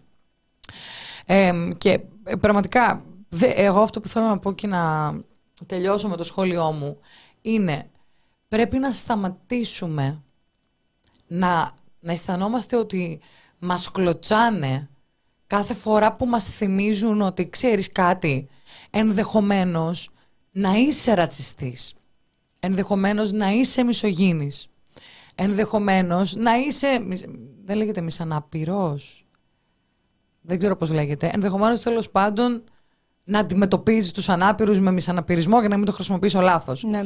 Καμιά φορά, παιδιά, αυτό χρειάζεται. Και δεν είναι ντροπή. Δεν καταραίει ο κόσμος αν καταρρεύσουν τα πιστεύω σου. Δεν καταραίει ο κόσμος. Ενδεχομένως και εμείς, αθελά μας, δεν έχουμε μεγαλώσει σε υγιές περιβάλλον. Έχουμε, έχουμε μεγαλώσει σε πολύ τοξικό περιβάλλον. Ενδεχομένως και εμείς κάποια στιγμή ζωή μα σκεφτήκαμε ρατσιστικά. Να σκεφτήκαμε με, οποιο, με στερεοτυπικά. Ε, γι' αυτό χρειάζεται παιδεία. Δεν είμαστε εδώ για να κουνήσουμε το δάχτυλο σε κανέναν που κάποια στιγμή μπορεί να σκέφτηκε κάτι. Το θέμα είναι αυτό μέσα σου να το επεξεργαστείς και να καταλάβεις, ακόμα και αν κάποια στιγμή το έχεις κάνει ή έχεις φερθεί άσχημα ή έχεις σκεφτεί με αυτόν τον τρόπο για κάποιον συνάνθρωπό σου, να το σκεφτείς μετά μέσα σου και να, να, να καταλάβεις το λάθος και να μην το επαναλάβεις. Ακριβώς. Και μου λέει ο Νίκος ο Νίκο: Το θέμα νεκτερία δεν είναι τι θα πεις και πώς το πεις. Το θέμα είναι να αγαπάς. Και έχεις δίκιο, Νίκο, και έτσι κλείνω εγώ. Και έτσι θα κλείσουμε. Έτσι θα την κάνουμε. Γιατί να μην κλείσουμε με την αγάπη; Με την αγάπη να κλείσουμε. Ευχαριστούμε πάρα πάρα πάρα πολύ για τα χρήματα. Ευχαριστούμε και την Έλενα. Ευχαριστούμε πάρα πολύ και για τα καλά σας σχόλια. Τα χρειαζόμαστε να στηρίξετε την ανεξάρτητη δημοσιογραφία. Όχι να στηρίξετε μια φορά να πάνω στηρίζετε συνεχώς. Να στηρίζετε. Δώσε συνέχεια. να στηρίζετε συνεχώς την ανεξάρτητη δημοσιογραφία. Να στηρίζετε το The Press Project. Να στηρίζετε τα Περσοκόριτσα. Τα Περσοκόριτσα εμάς, που η αλήθεια είναι ότι Σήμερα μαζεύτηκε η μεροκάματο, έτσι. Το, το, τη βγάλαμε τη μέρα. Να το λέμε και αυτό. Φυσικά και τη βγάλαμε τη μέρα. Και προσέξτε, εδώ μέσα κυριολεκτούμε. Εδώ μέσα κυριολεκτούμε. Διότι, παιδιά, το, το The Press Project είναι το μοναδικό μέσο ενημέρωσης αυτής της χώρας το οποίο στηρίζεται αποκλειστικά και μόνο στα χρήματα αναγνωστών. Όταν λέμε το μοναδικό, παιδιά, δεν ξέρω πώς να σας το πω για να... Το μοναδικό, δηλαδή, το εννοούμε, το μοναδικό. Δεν δίνεις τα αλληρό. Πάω στην ουρά του ΟΑΕΔ. Δεν μπορώ να το εξηγήσω διαφορετικά. Τώρα θα νιώσει και άσχημα ο άνθρωπος που είναι από την άλλη πλευρά. Να νιώσει. Νιώσε. Συγγνώμη, λοιπόν, εγώ εσύ στον εργοδότη σου δεν διεκδικείς, σου διεκδικώ λοιπόν. Έτσι, με κοιτάς. Νεκταρία. λοιπόν, το μοναδικό μέσο. Πλάκα κάνω. Σας αγαπάμε και αν δεν βάζετε συνδρομούλα. Έτσι κι αλλιώς ανοιχτό είναι το περιεχόμενό μας. Ναι, καλέ, για όλους σας. Εννοείται. εννοείται. Ευχαριστούμε πάρα πολύ για τη στήριξη. Ε, αχ, ευχαριστούμε πάρα πάρα πολύ. Ε, Κάτσε μην κλείσουμε ακόμα, να, που κι άλλα. Να ξέρετε, ναι, ναι, ναι, θα, θα συνεχίσουμε να ευχαριστούμε και απλά θα μπαίνουν λεφτά. πάρα πολύ. Ευχαριστούμε που μας λέτε ότι είχαμε ωραία κουβέντα. Κάθε Τετάρτη έχουμε ωραία κουβέντα, πάντως να ξέρετε. Αλλά και σήμερα επίσης... ήταν ωραιότερη, φίλε. Ναι, ήταν ωραία. Και επίσης ε, μας διαβάζετε κιόλας ούτως ή άλλως καθημερινά. Δηλαδή, μην περιμένετε να δείτε τις φάτσες μας για να στάξει το λεφτό. Mm-hmm. Αν περιμένετε αυτό, θα ζητήσουμε καθημερινή εκπομπή. Λοιπόν, ε, να περιμένετε κείμενο για το σημερινό θέμα που θα έχει και μια προσθήκη έτσι συγκεκριμένη. Ε, θα έχει, θα έχει. Θα έχει, θα έχει. Θα έχει. Τάξε, τάξε. Όχι, έχει, τάξε. Ναι, λοιπόν, έχουμε λοιπόν ε, ένα κορίτσι το οποίο θα χαρούμε πάρα πολύ να μας μιλήσει και θα χαρείτε πάρα πολύ να σας μιλήσει. Και θα χαρεί και εκείνη να μας μιλήσει, γιατί μας το έχει πει από αύριο αυτά. Ενδεχομένως να τη γνωρίζετε. Λοιπόν, ήταν η εκπομπή Κοινωνία Ωρα Πρέ με τη Γεωργία Κρυεμπάρδη. Και την Εκταρία Ψαράκη, βρε παιδιά. Όπως κάθε Τετάρτη 5 με 6 ραντεβού την επόμενη εβδομάδα. Τα μελέ. Τα λέμε. Γεια σας.